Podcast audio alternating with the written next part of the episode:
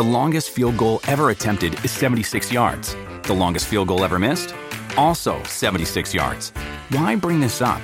Because knowing your limits matters, both when you're kicking a field goal and when you gamble. Betting more than you're comfortable with is like trying a 70 yard field goal. It probably won't go well. So set a limit when you gamble and stick to it. Want more helpful tips like this? Go to keepitfunohio.com for games, quizzes, and lots of ways to keep your gambling from getting out of hand. Magkaisa, sama-sama, tara na, suportahan ang ating party list, One Filipinos Worldwide. Mga minamahal ko pong OFWs, mga manggagawa at mga pamilya, ako po si Ate Marisa Dalmar, ang first nominee ng inyong number 49 OFW Party List. Parami na po tayo ng parami. Libo-libo sa ating mga kababayan, mga pamilya at kaibigan ang sumasama at sumusuporta sa ating number 49 OFW Party List. Kung tunay kayo magmamahal, mahalin nyo kami ng totoo. Dahil pag tayo nagsama at nagmahalan hanggang dulo, sama-sama tayo para sa ating mga bagong bayani. God bless us all. Maraming maraming salamat po, Ate Marisa Dalmar. Salamat po. Thank you so much. Na sa ating kakalinga. One In God's help, tuloy lang po ang pagsisipag natin. Makakaupo po ang number 49 OFW Party List sa Kongreso. Kaya gusto ko kasama ko kayo, Santa Ana, Pampanga. One Filipinos worldwide tayo Tulay sa ating pag-asenso. Seguridad at benepisyo Kalab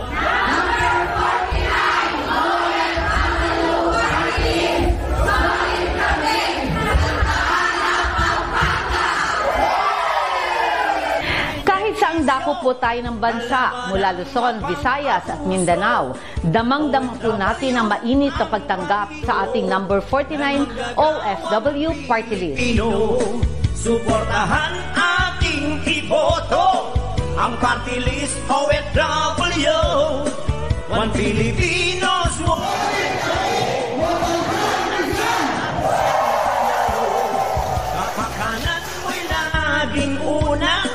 Dito tayo ay pro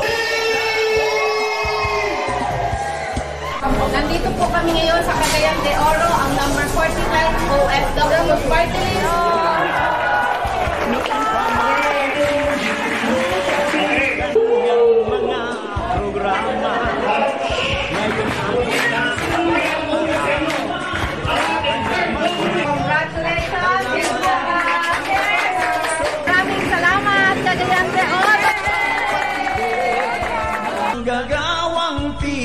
Magbibigay po tayong edukasyon, ng scholarship, ng livelihood pangkabuhayan, ganun din po para maging negosyante kayo. Number 49, OFW. Ate Marisa Dalmar po, maraming salamat po. Nandito po ang 49 OFW Party List. Ate Marisa Dalmar sa ating welding training para po sa ating mga kababayan na gusto po magkatrabaho agad.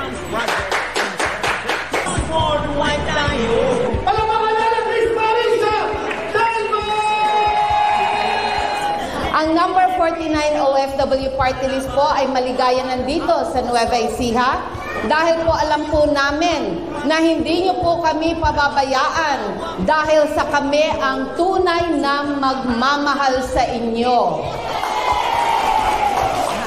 Ang number 49 OFW party list ay nandito po ngayon sa Imos, Cavite. Suportahan at magkaisa para sa magandang bukas ng ating mga pamilya. Sama-sama para sa mga bagong bayani. One Filipinos worldwide tayo. Tulay sa Natutuwa po ako at nais ko pong suklian ang pinapakita ninyong pagmamahal sa atin. Hindi hindi ko po sasayangin ang tiwalang ipinapakita nyo sa ating number 49 OFW party list. Pabahay, kabuhayan, edukasyon, stop human trafficking. Yan po ang sinusulong ng ating number 49 OFW party list sa darating na kongreso. Magsama-sama lamang po tayo. Isang pamilya po tayong lahat na OFW sa ating party list number 49 OFW po sa Balota. Number 49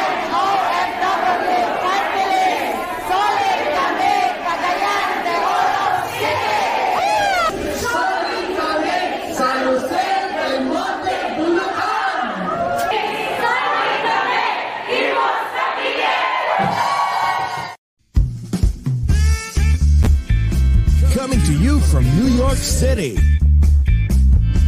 Bringing the video podcast for global Filipinos around the world.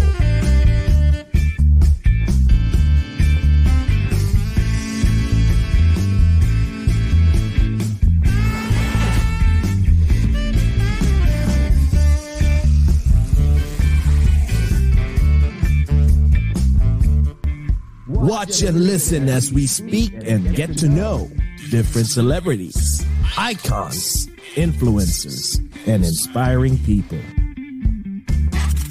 Join Jesse Dang and Jay Cass as they talk about anything and everything while bridging the gap between Filipinos of different generations and genres of choice.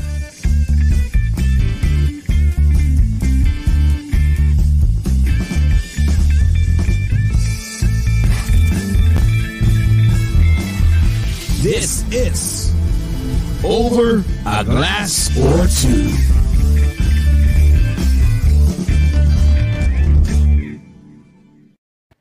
Mabuhay! Mabuhay! Kumusta po kayong lahat? Kumusta ka, Jcas? Okay naman, pagod. Kukwento ko Oo baka nga bakit eh. pagod, mamaya na lang. Mamaya na lang. Kwento mo na sa amin yun mamaya. Oo. So anyways, happy, happy Sunday po sa inyong lahat. It's 10.17 p.m. po dito sa you, at dito sa East Coast, especially in New York and New Jersey. So, good evening po sa aming dearest USA. My God, ke lamig-lamig dito until now. Ewan ko ba? Oo nga, ayaw Parang- pa, ayaw pa Ayaw umalis pa umalis ni ng ano, winter eh. Kumparing Grabe. winter, no? Oo, and it's 10.17 a.m. naman po sa Pilipinas. Kaya aga-aga ng Monday morning. So, bago po kayo mag-umpisang pumasok or while, uh, I don't know, kung nasa opisina na kayo, panoorin niyo po ito para makilala niyo po ang aming guest ng mas ma, masinsinan. Tama ba yan? Ng mas Correct, masinsinan. masinsinan. Yes. Ang number 49, OFW Party List. Nandito na po sa OGA at Over a Glass or Two. And Jay Yes. Cass, ikaw naman, go! At dito naman po sa Brooklyn, New York, good morning po sa lahat ng mga Filipinos and non-Filipinos in different time zones, in different dimensions, in different continents, in different galaxies, in this whole wide universe! First Oh my God, ang lamig-lamig ngayon at sobrang pinapainit, papainitin tayo ngayon ng ating special, mga special guest na mga ano to eh, magagandang woman empowerment. diba? Yes, we are very proud of them and we Sobra, consider them no? as our friends as well, Oo. ba? As in, sobrang good friends talaga. And the reason Yes. why, w- w- the reason why we're not, uh, ito, hindi, we're not just like, um, uh, campaigning for them. It's because, you know, like, just because, oh, sige, ano sila, number 49, party list, oh, baka binayaran niya. No, the reason why it's because, you know what? We believe on them. Correct. Grabe, no? Kakaiba kasi yung mga, yung, yung mga, all the things that they've been doing to help a lot of Filipino people, especially the overs, overseas Filipino workers all over the world for so many years. Correct. Grabe talaga, lalo na si Ate Marisa Del Mar. We believe in everything that she does and I'm so glad that she decided to run Because ano tayo niyan, kahit nandito tayo sa States, testament po is we when we interviewed her yung bago pa tayo sa show ng Oh, 2020 yes, o yes, 2021 yes, yes. ba yun? Yes. That we already saw, hindi pa sila tumatakbo, we already saw how much Oh, yes. she was helping, the Helping. Filipinos worldwide. especially during the pandemic. Ate Marisa Yes. Del Mar, e- especially Cake, um, Dorothy Fanyo, she- she's been helping, both of them has been helping a lot. Diba? Tipong, kaya sabi ko, ay, nako. So, alam mo na genuine na genuine honored. ang pag-help, Ang pagiging diba? pagtulong nila. And Yes. you know what? It's an honor to be their friend. Kaya andito na po sila. Kilalanin po natin ang party list o up number 49 OFW party list. So anyways, before ko introduce ang ating special guest, we would like to say hi sa mga unang-unang nag-comment. Ku ano to? Kuku. Kuku. Ano to? Chanel. Kuku. Chanel. Coco Ah, Chanel. Kuku Chanel. Hi, Coco Chanel. kuku About the ito. Ate Hermie Impaz. Ate Hermie, hello. Don't Hi, forget Ate ha. Hermie. Sa, sa balota, sa May, um, May 9 na po, ah, Ate Hermie ha. Don't forget, number 49, OFW party Ah. list. Dune Chanel. Aba, ang dami naman. ah, Chanel, ang dami namang Chanel dito. Puro may- Mahilig sa Chanel. puro- puro may- mayayaman mga ite, nakalagin. Oh my God. Oo. Correct. Ernita Santos. Oh my God, Ate Marisa Sanchez. Gloria, hi Ate Marisa. Naku, Ate Marisa, ano- hello. Kumusta? Napakaganda si Ate Pinapaguto mo Marisa. kami sa mga uh, post mo ng Lamier, know. ha? Lamier Love Catering. you, ate. Magbikantuhan tayo, ha? Kailangan ko malaman ano nangyari sa love life mo. May ganun. Kuya Kaloy Basagre. Okay, go, go. OFW party list. Arnita Santos. Yes, ang dami. Oh, andi dito sila Dorothy. Uy, Wena Paz, Hi, nandito. Weng. Hi, Weng Weng. Kumusta Lina yung May. pagkakampin? Si Ga- Ate Lina. Siya yung Gata secretary. Perez, Odo, good morning din sa iyo. Yeah, siya yung ano um secretary ni Ate Marisa. So anyways, ito na po 10 minutes na tayo. Nako, I'm sure excited ng lahat. 'Di ba na malaman nila kung sino talaga ang uh, uh, uh, uh, ano, members ng OFW party list. Meron pa ka, sa, Siled Katakutan. Siled Katakutan. Ayan, hello, hello, hello, Hello. Yes. So anyways, introduce ko na po ang ating special guest for tonight at morning no morning naman po sa Pilipinas. Okay. We are, ha? Ah, oh, si Wena Paz, naghahin na ako. Ito nakalimutan na. Oh, ilang beses na, talagang mahal na mahal namin si, si Wena. Hindi pwedeng makalimutan i- i-mention three, four times. Yeah, ganyan, ganyan ka namin kamahal, Wena Paz. Yes. So anyways, we are very honored tonight to have the running party list that we here on OGAT believes in. They have been successful in their own lives and businesses, but has been helping the Filipinos, the less fortunate, and especially all the overseas Filipino workers who has been struggling and seeking help in their current situation. This group has been decided to cement and expand the help that they're already executing by running in the May election. This coming May na po. Don't forget to write down the vote and vote for number 49 OFW party list. Let's get to know them tonight better and better. The OFW party list nominees. Let's welcome Dorothy Fanyo, Marcelina Soon, akala ko son, and their president, humanitarian, Rotarian, of course, beauty queen, and ang ate ng bayan. At mahal na mahal namin, Miss Ate Marisa, Marisa Delmar. Delmar. OFW party list number 49. Here they are. Hello, hello. Asa na si Ate Marcelina? Nawala. Nawala? Ate Marcelina, balik ka ulit. Hindi pa time ng lunch, te. Oh, eh, ayan na tayo. Ayan. Oh, ayan na. Hala, hala. si ate. ate, naka-live ka na, te. si ate, akala niya, ate, hindi pa naka-live. Naka-live na tayo. Si Cake, ayan na, oh. di ba? Oo. Good morning. Good morning. Dorothy. And good morning, Ate Marisa.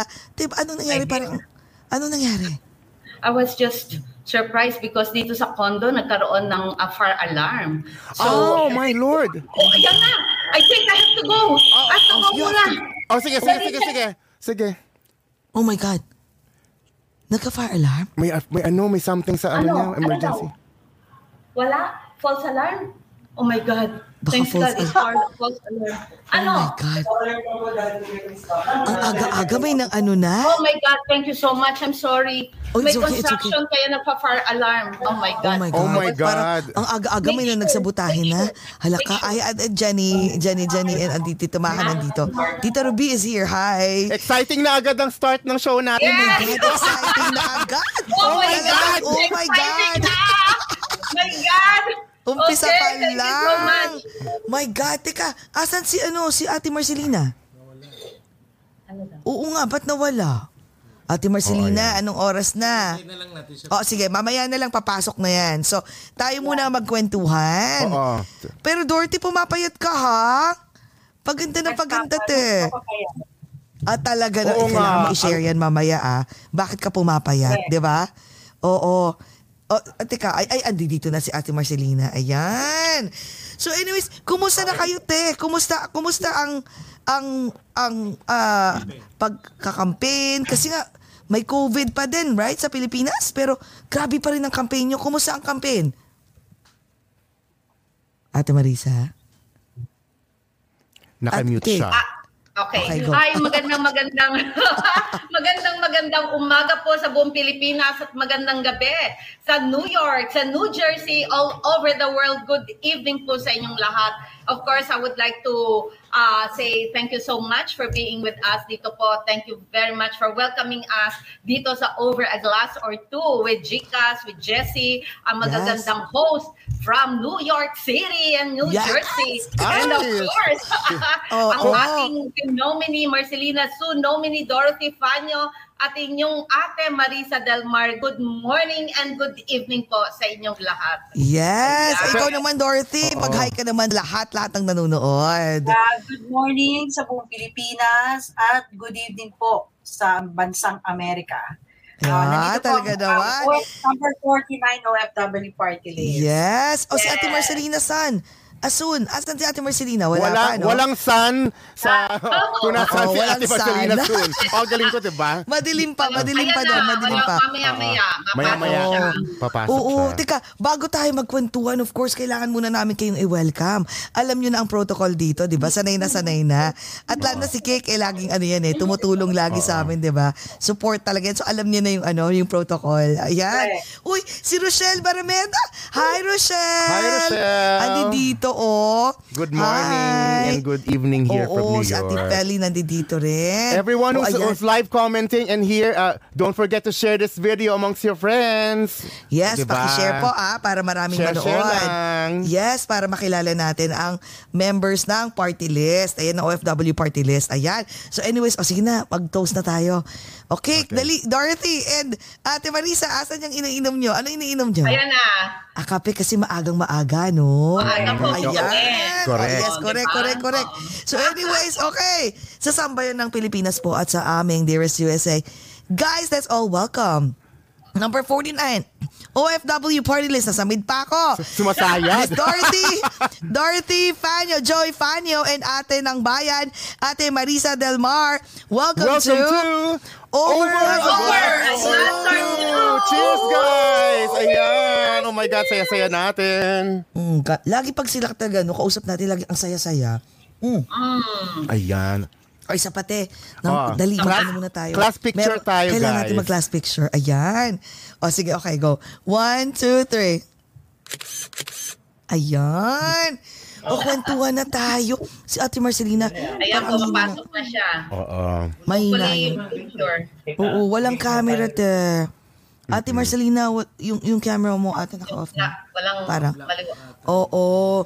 Pero ate, ito ah. So, okay. Okay. So, ha- before tayo mag-start ang magkwentuhan kung sa buhay-buhay, kung ano pinaggagawa nyo lately, kumusta ang election, i- paki-explain nga ulit sa mga taong, you know, hindi nila, kasi yung iba nagtatanong, anong party list? So, ang alam lang nila, of course, yung mga ah, presidential, di ba? Yung national. Senators, mga ganyan, oo. So, ano ang OFW? I mean, ano ang party list? And ano ang OFW party list? And bakit kayo tumatakbo? Ayun. Sis Dorothy, go. ahead. Ah, ako na ba? Mm-mm. Okay. Oo. Siyempre po ang ating OFW party list, number 49, ang ibig kong sabihin ay One Filipinos Worldwide. We cater po sa ating mga overseas Filipino workers, local and abroad, sa ating po mga labor sector at mga pamilya. Kaya lahat po tayo dito nakataya. Lahat po tayo kasama dito. Wala pong diskriminasyon, pati po ang gender equality ay pinop- kinakailangan din po natin bigyan ng magandang respeto, dignidad ang ating LGBT community dahil sila po ang one of the best achievers of our land. Kung wala po sila, sino po yung mga artistic director natin? Sino yung mga gagaling nating mga MC? Sino yung magagaling nating director? At sino yung magagaling nating mga artista na talaga naman masasabing the best sa craft nila? So para po sa atin sa 49 OFW party list, lahat lahat po ay magkakasama tayo dahil po tayo ay nagmamahalan. At ang ating OFW party list ay napakarami pong um, plataforma na ibibigay po para sa inyo oras na tayo po ay nakasama po ninyo sa Kongreso. Ayan. Ayan. Uh, pahapyaw pa lang yun, sister. Pahapyaw pa lang yan. Pero may question ako. So for example, si Cake, no? Si Dorothy. Siyempre, itong dalawa po talaga si Ate Marisa and si Cake yan. Kaibigan po namin talaga. Lalo na si Dorothy. Simula bata pa kami. Pero Lahat question pa. is, oo, pero question, ano, ba, bakit instead na halimbawa lang ha, dapat isa lang ang mag, ang kailangan na ah, mag um mag ah, tawag nito mag um, campaign Mag-head. bumoto Oo, oo. maging head pero bakit meron kang meron kayong mga kasama sa OFW team, party list oo. may team Oo. Sis Dorothy? Oo. Uh, uh, miss, ano, Ate Cake, go. Ate Cake tuloy na kay ate. Ate Okay, Cake, okay. magtraba- Ate Cake, magtrabaho ka daw. Oo. Correct. okay, go, Then, si. Ate Marisa ang aming first nominee. And then our second nominee is uh, Mr. Jerry Alfate. And our third nominee is uh, Miss Marcelina Spud. Kami ng mga other nominees are here to help them para ma-implement kung ano man ang mga nasa plataforma namin.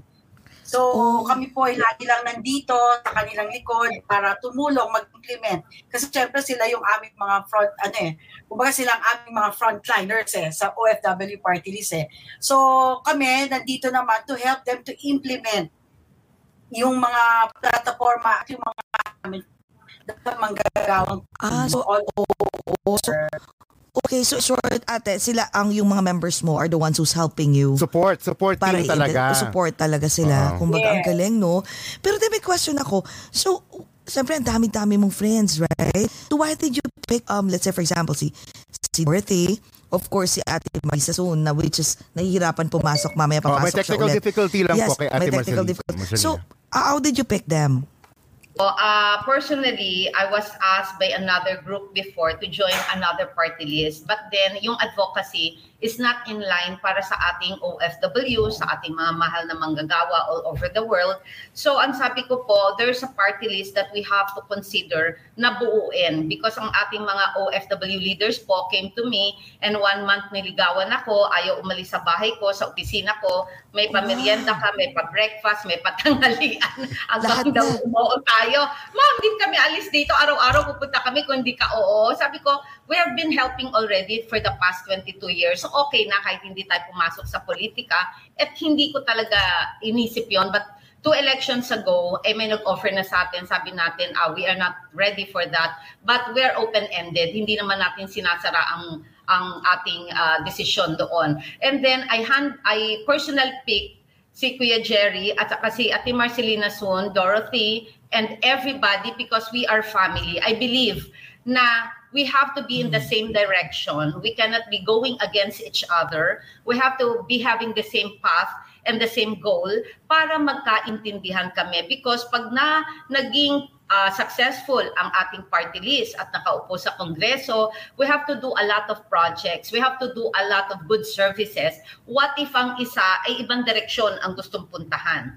So that's the reason why we came up with a family powerful team family na masasabi natin para sa number 49 OFW party list. Like for example, si Sis Dorothy. Sis Dorothy, may mga pipirmahan tayo, dito na tayo sa bahay. Sis Marcelina o Sis o Kuya Jerry o lahat, kinakailangan one force to reckon with. Pag sinabing, oh, punta, meeting tayo, nandoon lahat. So, ang sabi ko nga, yung gustong sumama ng buong puso, very much welcome. Yung pasaway, eh hindi natin pipilitin. At saka, ayaw po nating makasama kasi we don't want to derail the smooth flow ng election campaign. So that's what we did. Lahat po na nandito sa 49 OFW pa, fam, pa, party list ay mga totoong tao, gustong magserbisyo at totoong magmamahal sa ating mga kababayan na nangangailangan ng tulong. Kaya po nabuo ang pamilya Ang- natin ang pamilya ng sa 49 OFW. Okay. party. And they are really the ones you trust. Kasi importante Yes, yun. That's most important. trust. Trust. is the key word.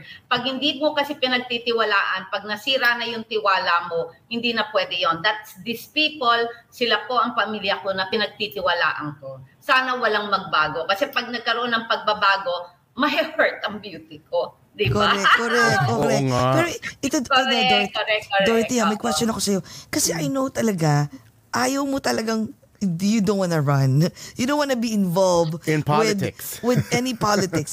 Ah, Sabi niya, hindi ako politician, te. Right? Is, of course, Correct. Uh, kaming mga kaibigan ni Dorothy, we know that she's a, a successful businesswoman, right? So, paano ka na-engganyo bigla na? Kasi lagi, lagi ka talagang tumutulong ever since eh. Yes. Ever since yan, lagi yan. Oo. Sis, ano naman, patulong nito, patulong niyan, pakipost naman to. So, sa, especially sa Rotary, right? Including yung mga anak ninyong, di ba, ni Ate, Ate Marisa Del Mar and Oh, the mga anak ni, ni Rotarian, Dorothy. oo. Grabe. So, paano ka na-convince naman na parang, sige na nga, paano ka nag-change of heart? Kasi nung kinakausap ako ni ate, talagang sabi ko, ate, wag ganito, ganyan. Pero nung nag-usap kami dalawa at sinabi niya kung paano kami mas makakatulong sa mas nakakarami. Kasi kumbaga nga, yung mga ginagawa namin for the past ilang years, parang ano lang eh, limited. Kasi whatever resources lang we have. So now, syempre, pagka si Ate Marisa nakaupo na and everything, lalawak yung resources namin. Lalawak. So, mas marami kaming matutulungan. At yun naman talaga yung gusto namin, ang tumulong. Diba? Totoo yan. Kasi like, for example, itong nangyari sa ating pandemic, yung resources namin sa Rotary, yung mga bata, si Ate Marisa, is sarili namin yun eh. Whatever Yeah, yung help namin, is sarili namin pera. So, Mm-hmm. nung sinabi niya, oh, ito sis, pagka, pagka napalawak natin or nakaupo na tayo, mas lalawak, mas marami tayong matutulungan. Yung mga ibang hindi natin natutulungan before, mas magagawa pa natin ngayon. And kasi kay Ate Marisa for 22 years and 10 years kaming magkakala, every year, hindi niyo nakakalimutan talaga, every Christmas, 1,500 families ang pinapakain or more. Ginagawa Oh namin yun every December. So sabi ko kung wala pa siya, hindi pa siya nakaupo, ganun na karami, what for pa pag umupo na siya? So sabi ko, sige ate, okay. Pero sabi ko, ate, sa likod lang ako. Okay, lagi lang ako nasa likod mo. Gusto niya Diba? behind the camera siya. eh. Behind the camera lang tayo. Pero, pero alam mo, yung mga nakikita namin, kahit noon pag nagkukwentuhan tayo, kahit hindi nga Christmas, di ba? Ang dami niyong Yes, tinutulungan. even. Kahit walang sakuna, just for the heck, just for the heck of it, you would just help. Tumutulong kayo kung ano-anong, hindi lang pagkain, kung ano kailangan, di ba? Yung mga ano school supplies. projects. Oo. Oo, ang daming sa ating Marisa, school. Nakapagpatayo siya ng school, hindi pa siya congressman. 'Di ba? So, what for? Nako siya. So, yun yung, yun yung tinignan ko na lang. Kasi talagang ako mahiyain, di ba? Oo, Mahiyain. talaga si Dorothy eh. Oo, oo, Oo, oo. Pero syempre, kung sa pagtulong, hindi naman pwedeng tayo lang yung nabibiyayaan. So we have to share also our blessing to the others. Mm. Para yung, kasi di ba pag tumutulong ka, mas aapaw pa yung darating na blessing sa'yo. Correct. At Totoo syempre, yung mga nagtitiwala naman sa aming mga kliyente namin and everything, yun lang din. Wag hindi namin sisirain yung tiwala. Para may para may blessing kami, may may tutulong din kami, di ba? Tama, tama. Oo. Para tama, correct. hindi lang yung resources nyo na, kasi I know it came from your pocket. And yung mga Yes. People that you was just helping na tayo-tayo lang din. Pero iba talaga pagka naka, si ate is, yung OFW is nasa pwesto na ng kongreso. At saka, ito So- totoo lang, di ba, Jessie? Hindi rin kami mahilig sa politics ni Jessie, kung pwede lang. Kasi, oh, di ba, ano kami dito, ah, ah, yung ano, ah, chill lang, casual show, ganyan-ganyan, di ba, chika lang. Yes, Pero, because we love you guys and we believe in your platform, hindi pa kayo tumatakbo, Ate Marisa, hindi ka pa tumatakbo, gines ka na namin, you're a humanitarian, you're a host, and you're helping OFWs already. Uh-huh. So we already know that this is legit and, you know, this is genuine help Yes. to help ev- the Filipinos in need, basically.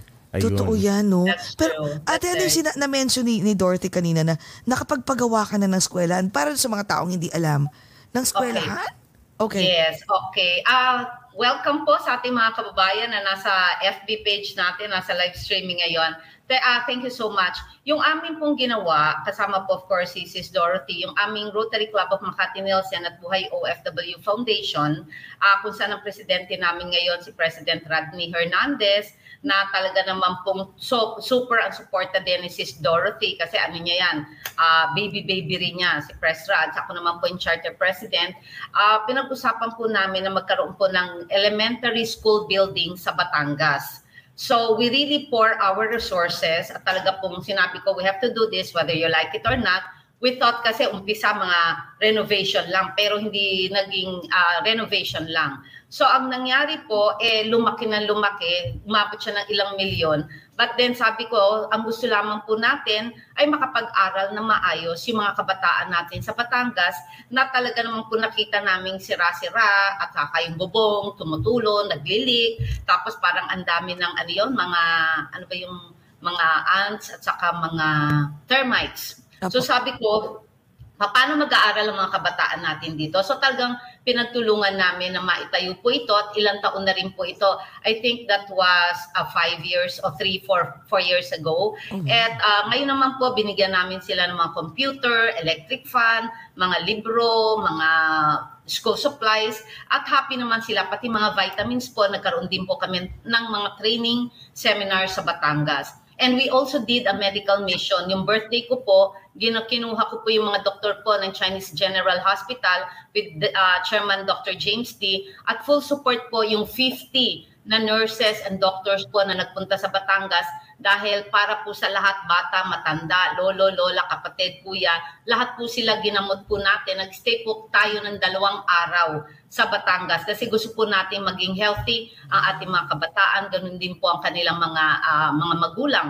So, ilan lamang po ito sa mga services na binigay po natin. Ang sinasabi po ni, uh, ni Nominee Aguila rin po, ah, tayo rin po ang katipunan ng OFW Lady Eagles Club Charter President at officer po natin si uh, Sis Dorothy Fanyo. Ganon din po si Sis Marcelina Sun.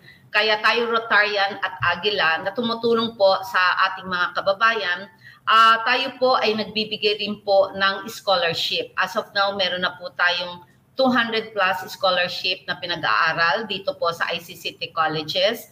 At tayo po ay nagpapatuloy ng mga training and seminars at yung ating pong huling binigyan ng training sa welding, meron na pong trabaho naghihintay sa kanila sa Mongolia. Inaayos na lamang po ang kanilang mga papeles ngayon at nakapagbenta na rin po sila ng mga dog houses at kumita na sila. This was only two weeks ago na natapos po natin ang kanilang training. Kaya sabi ko nga po, eh, napakaganda kung matutulungan po natin ang 49 OFW party list na makaupo sa Kongreso dahil 22 years na nga po tayo nagseserbisyo at sinabi ko sa iyo, Gcas, Jessie, na talagang ayaw ko sa politika. Pero when you when when it's there and it's fate and it's destiny, siguro eh, we, we just really have to accept it. But pinag-pray din namin ni na Sis Dorothy, ni na Martelina, kung ito'y para sa atin, if we will be accredited, then go for it. Pag hindi, edi tahimik tayo. So, ganun lang po ang naging prinsipyo po naming lahat. At sabi nga namin, hindi po kasi kami, wala kaming 3Gs wala kaming guns, guns, and gold. So, kami uh, po, kailangan magsipag. magsipag, totoo yan. Kailangan magsipag pero, po. Pero yan. Ate Maris, uy, ano dito si Dos? Sandali, Dos, hi, you, uh, si Dos King is our graphic artist. Ah, you ayan, Eagles. Uh, ayan, ang uy, Agila. Eagles, mga uh, Agila. Do, Agila. Ate Marisa Eagles here, NCRT yes. chapter. Ayan. Ah, ano po yan? Ay, hi, Cory ah. Miranda, hello. Uh, Cory, ha, sabihin mo sa mga family mo, ha, maraming natutulong. Ay, my God, grabe talaga ang daming natulong ng OFW party uh, nila Ate Marisa Del Mar tsaka ni Dorothy. So ate, ano yung sinasabi, uh, na-mention na Eagles? Ano yung ating Eagles? Oh, yung NCR chapter. Ang, ang, ang Eagles po kasi, ito po yung sinasabing uh, katipunan fraternity ng Agila, Fraternity of Eagles. Ito po ay parang Rotary Club na buong Pilipinas din covered hanggang abroad. Like Rotary, you have the local and international, Rotary International. Ang Eagles, ganun din po, Fraternity of Eagles. So tayo po, lahat din po ng mga mga politiko ay uh, mga kasama rin po sa Agila, sa Eagles. Kagaya ako, Ate Marisa Delmar, Ate Dorothy, Ate Marcelina. Ang tawagan kasi ate at kuya. Whatever we are doing for Rotary service projects, ganun din po ang ginagawa ng Agila. Kaya lang, ngayon lang po nagkaroon ng babae na Agila. Usually, oh. um, hina na yung, ano. usually, usually po, uh, ano po, ang agila po ay puro kalalakihan lamang. Ngayon po, kami po ay nanggugulo na, kasama na kaming mga babaeng agila and we are, I'm the charter president, founding members and officers po, sina Sis Dorothy, sina Sis Marcelina Sun. Hello po, ayan from oh, Cebu. May branch ba raw kayo sa Cebu? Oh, tanong yes. ni Feli Alfen. Yes. Ang nag-handle sa Cebu is si Griffin Malazarte. Yeah, yes. pwede nyo siyang yes. hanapin. Naghahandle Doon sa sa sinumpahan namin. Kasi po si Sis Dorothy yung nag-asikaso lahat siya gumastos doon. Teritoryo ni Sis Dion. Sa totoo lang nga, sa totoo o, lang diba? nga. Sa- Ate, punta tayo ng Cebu. O sige, go tayo, go. O, diba? Hindi alam mo sa totoo lang ha, kaya sobra, tama, noon, noon pa sila, kumak- hindi pa sila kumakandidato, ang tumutulong na si Ate Marisa at uh, uh, Mari, Mari Dor- Dorothy, napakagandang tandem. Sa totoo lang, totoo yan. Kaya ako sobrang believe sa inyo kasi, I mean, of course, I mean, you have your own businesses and you came from an affluent family, di ba? O okay, na, pwede rin naman na hindi na kayo, you don't have to to do all these things kasi napaka-active nila JCAS and guys sa pagtulong. I mean, sa totoo lang na feel ko nga na parang, oh my God, parang wala kaming kwenta. Kasi we don't do what you guys do. No, no, seriously. No, what I'm saying is, we don't do what you guys do. I- Ibang klase yung give back nyo sa community eh. Kaya sabi ko, Ate ang Just galing. News. Nag-text si Miss Marcelina, nasa waiting daw siya to accept. Oo. nasa- Ah, okay. Walang camera eh. Okay. Wala daw camera. Kailangan Ah, daw may wala rin camera. Okay, okay. Oo, baka pwede siya maglagay ng Kasi camera. pag in-accept ko, black lang siya. Oo. Oo. Baka pwede niyang Okay. pakiayos. Oo. Na, uh, tsaka te, ito ah, may question ako. Like na-mention mo kanina yung mga pagtulong, 'di ba? Mga tumutulong ng Yes. mga ng mga alam mo, kailangan nila ng tulong ngayon. Ka- kahit hindi pa nagsa-start ang eleksyon. Ano yung mga kailangan nilang gawin para ano, may kung problema? For example, meron kaming isang kaibigan, ito pala. Si andi dito si Cory Miranda actually. Yung kapatid niya ah, merong business actually sa may, okay, nandito sa US, sa California. Actually, ate, baka matulungan nyo rin. Ngayon, merong isang taga-Pilipinas na pumunta ng US para lang mag-recruit ng, kailangan namin ng, um, like Inve- ng, ah, investor ba? Investors and slash business partner. So, medyo malaki, nasa $400,000 ang hiningi. It's been like almost a year. Wala pang naibabalik. Ang, ang, ang nakakaawa is, yung bahay niya halos nakasangla. Naramata- Kotse, ay, namatay ang oo. parents. Ang da- nangutang. As in, yung mortgage na lang ngayon, hindi na nila mabayaran. So, ah, yung mga ganong klase, ano yung actually yung papakiusap ko sa inyo, actually off-cam sana. Pero since andito si Cory, yung ano yung mga, halimbawa, may mga ganong problema. So, ano yung mga maitutulong ng OFW? Okay. So, ah ganito po, we already have such incidents na mga nangyari po. And ang ginagawa po natin dyan, because yung either ang recruitment agency ang illegal, or the, pagka po ganun, ibinabato po natin ito sa Department of Labor at sa P- POEA, Philippine Overseas Employment Agency, kasi sila po ang nag-handle sa ganito mga cases. And most of that thing, ang nangyari noon sa Buhay OFW TV natin, sa Buhay OFW Foundation natin, when we interview them, kumpleto po yung mga papeles, dokumento. Kasi kailangan po, we cannot talk about anything kung wala po kaming totoong ah, hard copy na ebidensya. Pumunta po kami ngayon sa POEA, si Commissioner Ka- Kakdak po noon and the legal team, pinag-aralan po yung kaso and finally, ah, hindi ko naman po ginusto, pero nasarado po yung recruitment agency kasi nakuhanan sila ng pera, hindi binalik, walang trabaho. So, ang atin po, ipipilitin po natin na masuportahan po yung ganyan mga problema for as long as may kumpleto po tayong detalye. Kasi po, yan po ang lalo na sa Department of Migrant Workers ngayon, na sana'y naging Department of OFW, we can make a very good connection na maiayos po natin ang ganitong mga kaso. Kasi modesty aside po, bago pa po tayo pumasok sa politika, dahil halos na interview na po natin yung mga nandiyan dyan. Nandyan sa Kongreso, nandyan sa Senado, nandyan sa mga different agencies. This is the time to make use sa mga kababayan po natin na mahikayat po nating mas marami po tayong matulungan. So we will do our best na makatulong po for as long as may kumpleto po tayong mga papeles. My God. Parang at saka ano, isa, ah, at saka ano. Ate Marisa, 'di ba? Remember when you guested last December with us? Ah, 'di ba yung parang yung napag-usapan na parang hotline na pwedeng ma, mai, Yes. 'di ba yung may isagawa para yung mga OFWs all over the world eh merong matawagan just in cases Yes. that they need help agad-agad, Oo. 'di ba? Actually, yung hotline na yun, parang yung napag-usapan natin is yung baka meron tayong gawing spin-off, di ba, Ate Yes. Marisa? Ganito yun. Yes. Ganito ang gagawa. Sasabihin ko na, pwede ko na bang i-announce? Okay, ganito Go! yun. Sige, go! Magkakaroon tayo, oh, magkakaroon tayo ng of course, magkakaroon tayo ng 24-7 monitoring, connectivity sa ating mga OFWs all over the world. And I'm very happy to say na OGAT will be a very big part of that. Bakit? Kasi kayo na po yung nandyan. Chicas, Jessie, kayo na nandyan. Bago makarating sa amin, nasala nyo na. So, kayo yung nandiyan nakakakita kung anong problema, anong mga solusyon na pwede natin gawin, mapag-uusapan natin, and then makukuha natin ang buong istorya through OGAT OFW. That is in the pipeline because it is very important to have a ground uh, like OGAT doon sa lugar na napakarami nating Filipino residents or OFWs. So kahit na residente sila, Pilipino pa rin sila. Kailangan pa rin natin silang proteksyonan. Kaya yan po ang, ang nasa pipeline natin na hari nawa na maging maayos at lahat dahil kasi tayo kayo po sa New York uh, sa New York, New Jersey, USA, meron naman po tayo sa Saudi at meron tayo sa Dubai. Pero sabi ko nga, kung saan pumasok, lahat kopo po natin sila para mas mabigyan natin sila ng serbisyo. And it's not it's not hard to do dahil nandito na OGAT eh. Papasok lang po yung OFW para ito magiging sumbungan natin. Kung okay ba kayo dyan? Of course. Oo, oh, kailangan tumu- Hindi kasi, kasi sabi namin, paano ba kami tutulong? And then we're so grateful.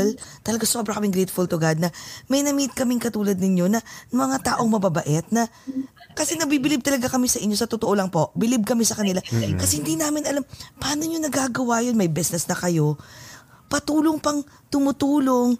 Minsan, madalas pa si, si Dorothy po, Minsan madaling araw, hindi pa yan tulog kasi nagpapak sila ng pagkain. Kasi ng madaling araw. Nagpapaluto pina- ng, di ba, oh, daming Pati ulam. sila mismo, mga anak. Mm-mm. Di ba kahit mga anak ni Ate, anak ni Ate Marisa, nakikita ko po yun, nagsisend sa akin ng video si Dorothy, nagsisend. Sa ko, hindi, anong oras na? Hindi pa kami natutulog. Ganun sila ka-sincere. Ganun yung yung, yung pagtulong na very genuine. Kaya sabi ko, imposible. Pag, pag nakapasok ang OFW party list sa Kongreso, ang dami niyong matutulungan. Imagine mo, hindi lang mga taga Pilipinas ha, hindi lang yung mga yung mga unfortunate people, pati yung mga taong sa buong mundo na may may may Filipino matutulungan niyo. Mm-hmm. Yeah. Yes. Ibang alam mo, Oo. alam mo, Chicas, Jessie, ang kagandahan nito, we have been all over the world we shoot all over the world yung ating buhay OFW TV hanggang Russia nakarating tayo. So we were able to prove that Filipinos is an achiever. Filipinos can be that great. Filipinos can be known all over the world. Kasi ayan po yung sinasabi na uh, modesty aside, we were able to be given the chance to interview the most powerful woman in Russia si Senator Valentina Matvienko and to be able to be on the invitation only with President Vladimir Putin. And we were able to put the map there because I was interviewed by the news agency daily when I am there also to be given the award and to be able to interview them also. So sabi ko nga, meaning to say, kahit na maliit na babae ako, maliit na babae ako, pinakamaliit, sabi, who's that small lady? Who's that small lady? Always with the senator. Then sabi nung, sabi nung director, Madam, inaano kayo, who's that small lady? Sabi ko, okay lang. But modesty aside, ayan na, si kapatid Marcelina ayan na, ayan na, si Ate Marcelina. Soon, uh, na, lang uh, na kanyang line. Thank you so much. So sabi Uh-oh. ko nga, we were asked to give a portion of our interview with them para ibigay sa ibang journalist all over the world na 150. Ganon po ka-generous ang mga Filipino. I shortened my interview with the senator and the by invitation only by President Putin to be able to give the chance for the 150 journalists, ganyan po kabait ang mga Pilipina at ganyang kabukas at kalaki ang puso. Ah, di ba? Galing. Di ba? Di ba? Ayan na. Pero may question ako, at, ano, uh, kay Dorothy naman. O, oh, Ate Marisa, uh, Marcelina, naka-mute ka. Mute. Naka-mute ka, te. Mute, Ate Marcelina. Yan. Kay Dorothy, okay, Dorothy, pa- paano mo um, mababalance ngayon to? Like actually itong tanong na to para sa inyong dad. Paano niyo mababalance kasi you have your own business, 'di ba? Which is yun yung talagang that's the the um, the, the only uh, the the bread and butter, right? So paano niyo mababalance yun and sa pagtulong sa tao pag once na nakapasok na, na kayo sa kongreso? Kasi 'di ba, napaka sarap sa puso pag nakakatulong ka eh. So kahit nagninegosyo ka, inaayos mo yung pamilya mo and everything, hahanapin, kung talagang nasa puso mo yung pagtulong, hahanapin ang puso mong tumulong eh. Lalo na ang sarap ng pakiramdam pag nasa ground ka, yung ikaw mismo yung nag-aabot ng tulong sa tao. Kasi the simple thank you, ang ano sa puso, ang sarap ng pakiramdam. So, Yes. ano lang naman yan eh, pag wala ako, nandyan yung anak ko. So, ganun din siya, gusto rin niya tumulong. So, balance lang, oo. Ang galing, ang Kumbaga galing. kayang-kaya. Kaya, kaya. Oo, Oo. ikaw naman ate, ate Marisa kasi marami ka ring mga businesses.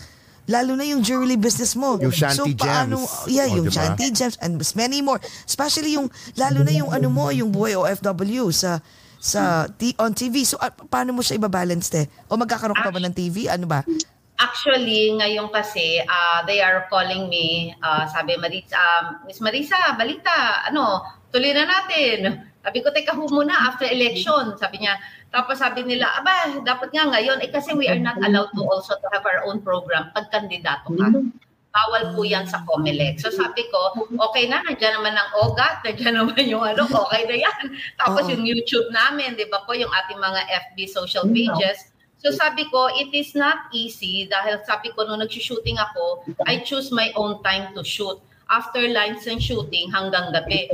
This time, gumigising kami ni na Sis Marcelina, ni na Sis Dorothy ng 4 o'clock or 5 o'clock in the morning para hindi kami abutan ng traffic. You cannot choose your time. You have to be there kasi ayoko po maghintay ang mga kababayan natin na one hour before the specific time eh naghihintay na po sa atin. So meaning to say, natutuwa ako na malaman na talagang very eager sila to meet the 49 OFW party list. Kaya sobra-sobra po ang pagmamahal namin sa kanila. Sabi ko nga, hindi sila magsisisi kasi kung yung iba po hindi nila nakikita ng personal at tayo naman po very reachable, very approachable at ang mga leaders to be empowered para po malaman nila na hindi po sila maiiwanan. Ayan. Ayan na si Ate Marcelina. Okay. O ikaw naman Ate Marcelina, okay. Naku, ang dami-dami na ng mga kwe- kwentuhan kanina. Ang dami mong namiste.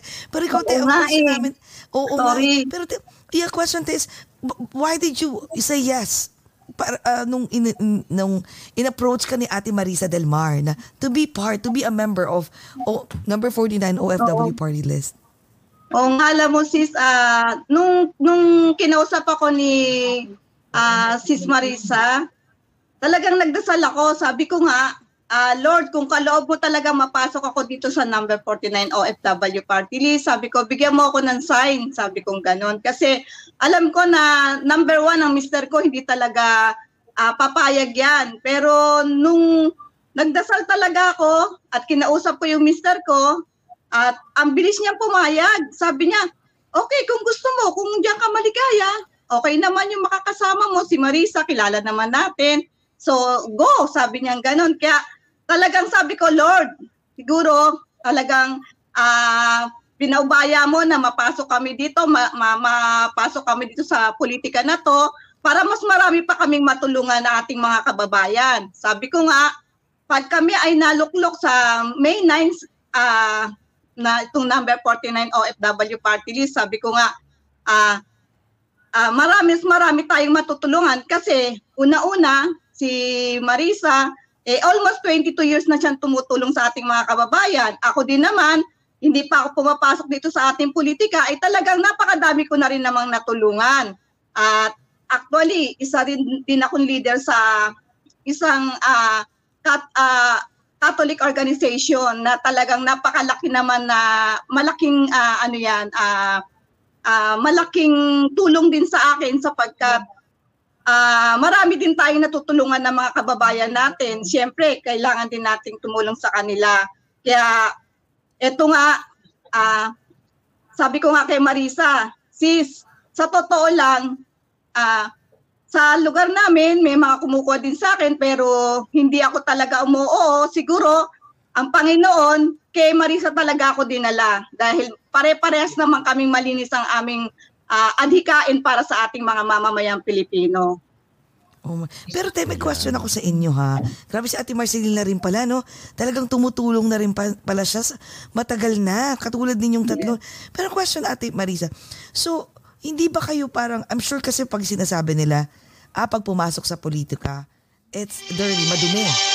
Kasi, uy, ano na yan, ate? Kasi kanino yun? Ah, kay Ate Marcelina ata. May bayang oo. magilaw yaw So, yata bayang tayo. magilaw. Kaya oo. tumayo po Oo. tayong lahat at kumanta ng bayang magilaw. hindi nyo naman kami na-announce. Hindi Oh, ako sige, ready. gano'n. O, sige. Tawag. Okay, so, so te, y- nawala tuloy ako sa tanong ko. So, te, um, Pag pumasok sa Oo, politika. na- nawala ako sa ano. Oo. Yeah. So, di, di ba pumasok sa politika, te? So, hindi ba parang, di ba, medyo madumi? So, how do you, um, how do you deal with it? So, every time na may nagsasabi na, ah, mangungurakot lang yung mga yan. Magpapakatotoo tayo, ah. I'm just, kumaga, Yes, yes. nandito ako dun sa, sa other side Yes. naman ng, yung mga, Yes, yes. di ba? So, pa, paano nyo dinidil yan, te? Okay. First of all, sabi ko nga po, uh, for the past 22 years, we are helping and using our own funds from our own pocket. This time, if you will be in Congress, you will be using the funds of the people paying the taxes, the funds coming from the government. Bakit hindi mo ibibigay yung para sa kanila? And we are here, kaya nga I chose the family that are already stable, that are already unquestionable, na kailangan pa kami maghanap buhay sa loob, hindi na, na po namin kailangan yon. So the mere, uh, the mere fact na kami po ay nandito na handang magserbisyo at handang gumastos whatever funds that we have on our savings dahil sa dami po ng lumalapit ito modesty aside sa dami ng gustong magbigay ng pondo but with ano man tawag doon? but with the exchange of whatever agreement tina-turn down ko po dahil ang akin po, magkakaroon na po kami ng utang na loob na hindi pa po namin alam kung kakayanin namin yung paghingi ng utang na loob na yon. We are not in a better position. We are a neophyte. We are a beginner. We want to know the trait of the, uh, being a congresswoman or a congressman na maganda ang direksyon po na pupuntahan namin. We don't want to be indebted to anybody. Kasi po pag tinanggap namin yung milyon-milyon nila, para na rin po namin sinabing, nabili na rin kami. And the same thing sa mga leaders namin, sinasabi po namin, ang kaya po namin, mobilization, ganito ganon, campaign materials, pero wala pa po kaming pondo yan. Si Dr. Ernita, yung mga leaders natin nandyan, sila po makakapagsabi, lahat po ito ay volunteerism volunteers. Ang sabi po namin sa kanila, pag tayo po nakaupo, kayo po mga leaders natin, ang i-empower natin, ibaba nyo ang serbisyo sa ground, sa mga members natin. Members o non-members ng OFW 49, uunahin lang po namin kayo kasi kayo po yung mga leaders, kayo nandun sa baba, ilalabas natin even sa mga non-members natin para magkaroon po sila ng serbisyo. Hindi lang po apat, lima, sampu ang nag-o-offer ngayon sa atin para magkaroon po ng magandang agreement with them. They will be giving much money but I, eh, si, si Dorothy nga, ang dami ng rumor sa kanya na marami nang nag, ano sa akin, eh, kumausap ko. Di ba, Sis Dorothy? Malaki Yeah. ng palaki ang offer, di ba? Pero Yeah. hindi po tayo ganyan. Sabi, sis, inopera ka na daw, ganyan. Ha? Nasaan yun? Hindi ko yata natanggap yun, ah. Yun. Na, na-radyo pa yun, ah. Na-radyo. Naradyo pa yun. Nara, Paano yun? Naradyo pa at nga yun. nag-viral pa. Ano, ah, may nagsabi lang sa akin na ano, parang may isang actress, neophyte sa politika, first time tatakbo, nabigyan daw ng 100 million to run. Sabi ko, ate, may 100 million na pala tayo. Sabi? Sabi ko, Wa- Wow. O, di Oh ba? my God. Di ba, bongga? may 100 million na pala tayo. Sabi nga, Oo. ah, sabi, hanapin mo kung nasa. Sabi ko, wait, maghuhukay. sabi ko, maraming pamimigay, pero sabi ko nga po, yung biruan na lang namin. Pero sa totoo po, marami na nagparating sa akin. Kaya nga lang po, very politely, we're turning it down. Kasi hindi na po maniniwala sa akin, kagaya ni Sis Dorothy, ni Sis Marcelina, mga kasamahan ko, kung ganun po tayo, na ako yung nandoon, tapos tatanggap tayo na hindi natin alam kung ano mangyayari in the future, na imbis na ibigay ko serbisyo sa mas nakararami, it will be a chosen few. Yun po ang hindi natin pwedeng gawin. Gusto natin makapagserbisyo ng totoo, kaya hindi po tayo pwede rin bumili ng boto. I'm sorry. Dahil unang-una, hindi po yun ang prinsipyo namin. Pangalawa, wala po kaming gagastusin na ganyan. Pangatlo, paano kami magseserbisyo kung ang iisipin namin, yung ginastos namin pambili ng boto, ay kukunin namin. So wala po sa aming interest yan at wala po sa isipan namin ng ganyan. Grabe no, sana lahat ng mga tu- sana, Sana lahat ng all. tumatakbo ganyan. Sana all, di ba? Sana, sana lahat, no? Sana lahat na... Sa inyo naman, Ate Marcelina, tsaka uh, Miss Dorothy, may mga ganun din ba kayong nara, na, na, alam mo na, yung mga, yung mga ina, ah, inaalok sa inyo na parang, oh, pagka nanalo kayo ha, o ito na, bibigyan Alam ko na kayo. this, parang ganyan. Meron kayong mga ganon, Oo. mga bribe, ngayon pa lang, napakaaga pa? Wala naman. Lahat lang gustong kausapin si ate. So pagka alam ni ate na, ay sis, wag yan kasi ganito, ganyan. Kasi ayaw nga niya ng may kapalit. Kasi hanggat maaari, gusto niya to serve. Hindi naman hindi naman siya uupo because negosyo eh. Ang dami niya ng negosyo para magnegosyo pa. Oo. Sobra, So, sobra. Kum, kumbaga bawal bawal Oo. ang trapo. Diba? Correct. Correct, Oo. totoo yan. Oo. Pero te, sige nga, um, para doon sa mga taong nanonood, um, can you tell us yung mga yung mga plataforma nyo ngayon? Okay. At saka, oh yeah, tell us kung ano yung mga plataforma nyo ngayon. Alright. First of all, gusto po natin magkaroon. Ang 49 uh, OFW party list po ay gusto po magkaroon ng edukasyon ng ating mga kababayan. Meron po tayong mga scholarship na ino-offer ngayon from ICCT colleges at yun po ay sinim, ah, sinimulan po natin 20 years ago at nasa 200 plus na rin po yung ating mga scholarship na yung iba hindi na po namin mga kilala dahil yung iba po ay naralaman ko na lamang po from the administrator ng ating pong eskwelahan. Ngayon po, magkakaroon po tayong mga training and seminars para po sa ganon, matuto po ang ating mga kababayan whether magtrabaho sila sa abroad, maging handa sila upang pag sinabak sila, hindi po sila maltratuhin ng kanilang mga employer. Kasi well-equipped sila sa knowledge at skills na kailangan nila. Kung ayaw naman po nila magtrabaho sa abroad, dito po ay hahanap natin sila ng trabaho, maging local or overseas, dahil marami po tayong mga recruitment agencies na mga ah, legitimate kagaya ng CDK International, mga legitimate recruitment agencies na mabibigyan po sila ng trabaho na hindi po kukuha ng placement fees. So ang skills po nila, gagamitin po nila para magkaroon sila ng employment.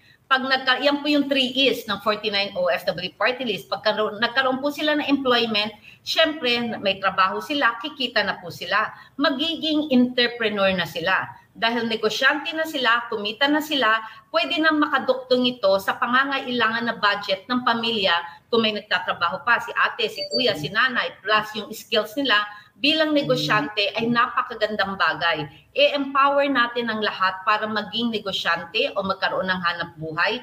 Bibigyan po natin ng pagkakataong magkaroon ng cooperative ang bawat region dahil may mga seminars po ito, may mga training bila ah, pagtatayo ng cooperative. Sa cooperative po ito, makakapag-umpisa sila mag-loan from 5,000. Ngayon po yung isang cooperative natin at natulungan ay nagkakaroon na po ng 100,000 na loan at ito po ang naging puhunan na nila sa kanilang hanap buhay.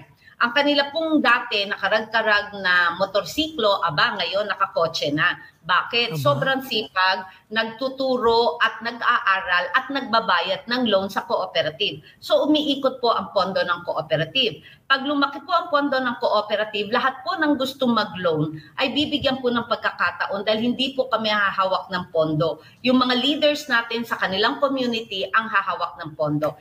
Meron na po sila ngayong pambayad. Pwede na ho ngayon silang tulungan para magkaroon ng sariling pabahay. Modesty aside, tayo po ang Chairwoman Emerita at Chair Lady Board of Advisors ng National Real Estate Association ng buong Pilipinas. So tayo po yung one of the big four in the housing industry na organization na maaaring makatulong sa kanila. Ano po ba ang NREA?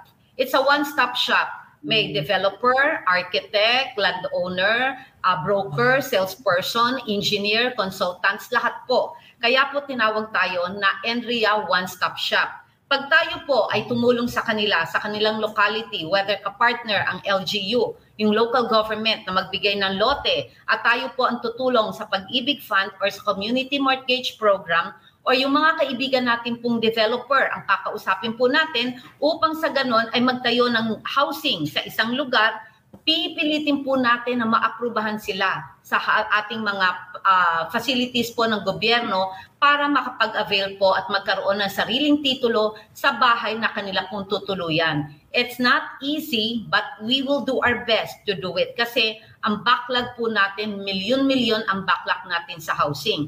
Ayaw po natin na forever maging squatter, mga kababayan natin, kung pwede naman po silang magkaroon ng sariling bahay. And one more thing, the most important, we have to support to stop human trafficking. Ano po ang human trafficking? Nilaunch po natin to kasama si President Rodrigo Roa Duterte bilang ating guest of honor and speaker with the 20 biggest organization at OFW leaders nationwide. Nandiyan po yung mga leader natin sa OFW party list na magpapatunay. DJF Realty, Mrs. Dorothy Fanyo is one of our big organization na kasama po na nag-o-taking sa harap ni Presidente Duterte. At ang sinasabi po natin, we have to stop human trafficking kasi 150 billion US dollars po ang kinikita ng mga human trafficking perpetrators. 10 million Filipino men, women, and children ang natatraffic.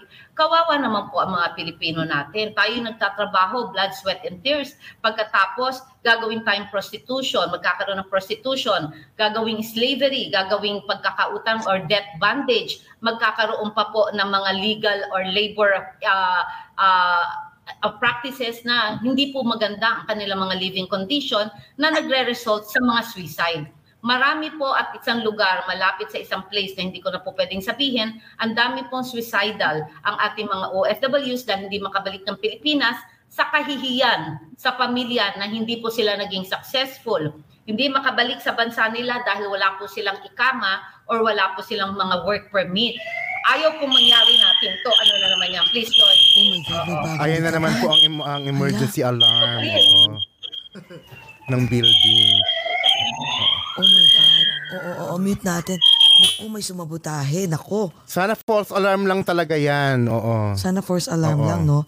Ate Marisa, marami pang kailangan, marami pang ano, may kailangan sa'yo.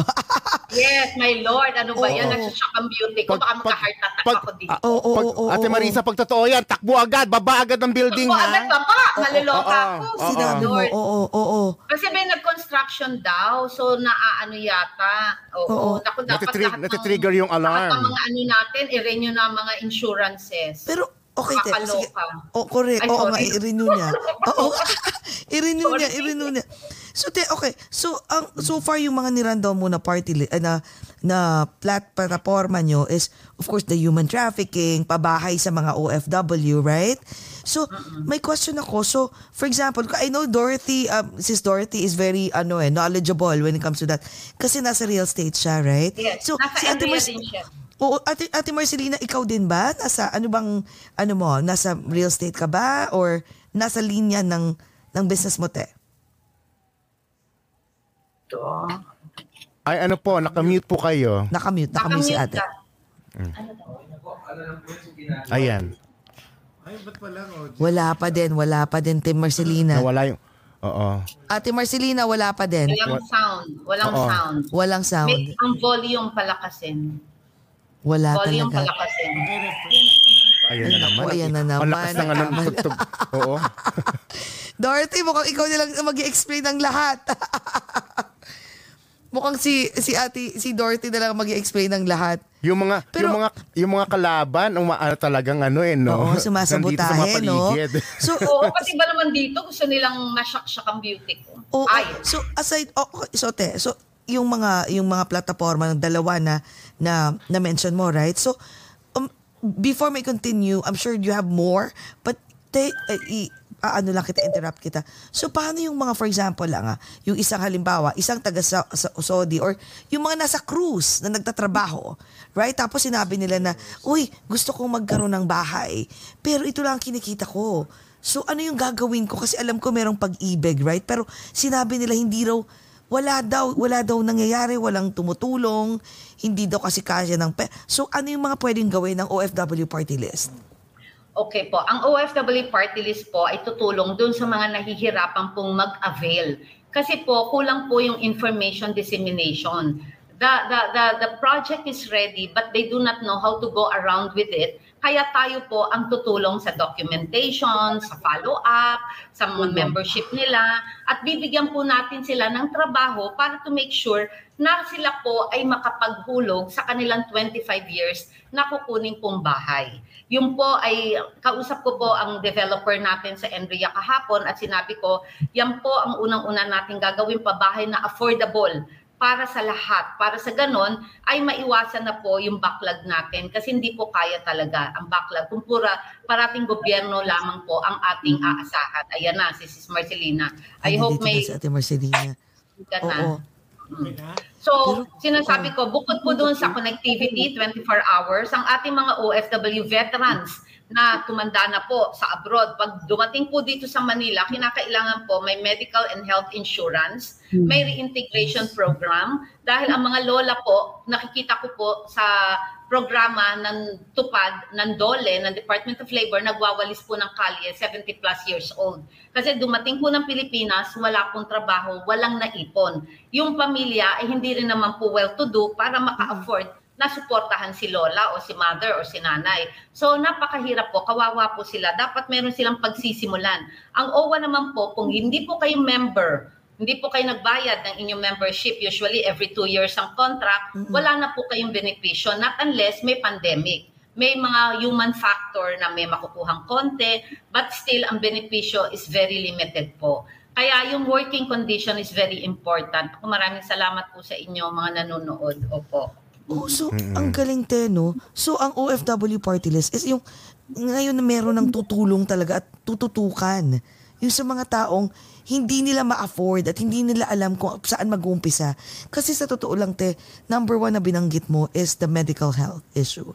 Ang dami dyan, may mga kaibigan kami na, Jessie, kaya ako umalis talaga na pilitan or bumalik ng Pilipinas kasi nandito na sila, pumunta sila ng, ng Pilipinas para, you know, to try their luck, maipon sila. Pero bumalik ulit sila kasi naisip nila na mamamatay ka dito. Kasi kung ipon mo, alimbawa na ospital ka, ano mangyayari sa'yo? Yung buong ipon mo mauubos.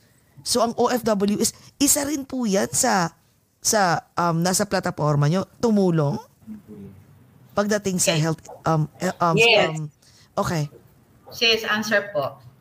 Yes, oo. Kasi di ba, ang daming mga, ang dami, kahit na yung mga returning residents coming from other country, pag nakita na nila dito, di ba, kasi sa, like sa America, free yung mga medicines. Free yung, ah, ano nyo, ah, pag Health check yun, up, insurance, healthcare. insurance. Kasi sa Pilipinas, ang PhilHealth natin, napakaliit ng binibigay pag na-confine ka. Ang bill mo, milyon, ang binabawas, 15,000. Oh my God. Yes, ganun lang. So parang hindi enough. Kaya tama yung sinasabi ni ate na dapat talagang bigyan ng anong tao na kailangan natin ng health insurance. Kailangan natin, yun nga yung isa dapat na magkaroon or maipasa pa na dapat compulsory ang health insurance sa lahat ng Pilipino. Hindi lang sa mga nagtatrabaho. Kasi usually nga na nangyayari ang may health insurance na pag-employed ka. Mag-employed ka. Doon lang. Totoo. Or ikaw mismo yung magbabayad ng yearly health insurance mo. So, paano yung mga hindi afford pagbayad? Mm-mm. Mhm. Diba? So, Totoo yan, sila yung mga kawawa eh. Kaya nga, di ba, laging sinasabi, pagka nagkasakit ka, mamamatay ka na lang kasi wala kang pampagamot. Pampagamot, totoo. Correct. Pero curious ako, Mamatay curious ka ako. Saan manggagaling yung ano? Saan manggagaling? Kasi I'm sure maraming magtatanong niyan. Kasi Okay. lahat ng mga tumatakbo, laging ganyan ang sinasabi. So, Okay. syempre magtatanong dong iba. So, saan manggagaling kung isa yan sa um, included sa plataforma nyo? So, saan manggagaling yung fundings? Yes. So, Jessie Jica, saan manggagaling ang pondong yan para sa health insurance or medical insurance sa mga returning overseas veterans natin? Unang-una, sa Kongreso po, gagawa po tayo ng batas na susuportahan po natin ang health uh, medical insurance ng ating mga returning OFWs. And that, to be able to do that, we have to master yung majority ng Kongreso. Eh, alam niyo naman po, mga beauty natin, magaling mag-PR, pwede po Yes. tayong manghikayat o supportahan niyo yung bill namin, ha? Supportahan niyo ito. yung ganun po, alam niyo, may meron lobbying at PR pa rin na kailangan sa Kongreso. Correct, correct. So, Oo. eh, dahil kahit pa paano, mga kaibigan naman natin yan, I think we will be able to win na maipasa po yung ating pong bill na yan. Kasi po, pag naisabatas po yun, that's the only time na malalagyan po ng pondo ang ating medical and health insurance sa ating mga returning OFWs. Plus the fact na during the pandemic, kailangan magkaroon tayo ng readily available funds. Kasi po, nangyari, dahil nagka-pandemic, everybody is unexpecting. So, nagkabiglaan, naghintay pa pa tayo ng pondo. Kaya medyo lumala. Once there is already a ready funds, madali na po dahil alam na natin, natuto na tayo from the past. We learned our lesson. So, kinakailangan pa rin yan, pandemic quick response available funds at any given time. Yan po. O sana mangyari yan kasi alam naman nating lahat, 'di ba? Like everyone are aware sa maraming corrupt na na 'di ba na nas, nasa Yes. pol- politics. so Yes, sana yes. po eh this time because of OFW 49 um, OFW party list matulungan talaga na yung perang binabayad ng buwis ng tax ng mga bawat Pilipino sa Pilipinas is mapunta sa tama. Yes. yes. Hindi That's mapunta sa mga packet ng mga sa politicians. Yes, Oo, hindi sa yes. bulsa, no? My God. Hala, ayan na naman, te. Ayan na. Kailangan mo naman tumakbo, te. Hindi, telepono naman. Telepono Pero naman curious ito. ako, ah. Hindi, Ano at yung intercom siya, intercom. Ah, Ah, intercom. Baka mamaya Oo. Ate Marisa pababa na. So question, ano yung unang-una yung gagawin aside from Ate Marisa? Mag-start tayo kay Ate Marcelina San kasi nga siya yung pang nawawala. Unang-una yung gagawin the moment na nalaman nyo na nakapasok na kayo, nanalo kayo, number let's say number two kayo sa sa mga party list. Ano yung unang-una yung gagawin?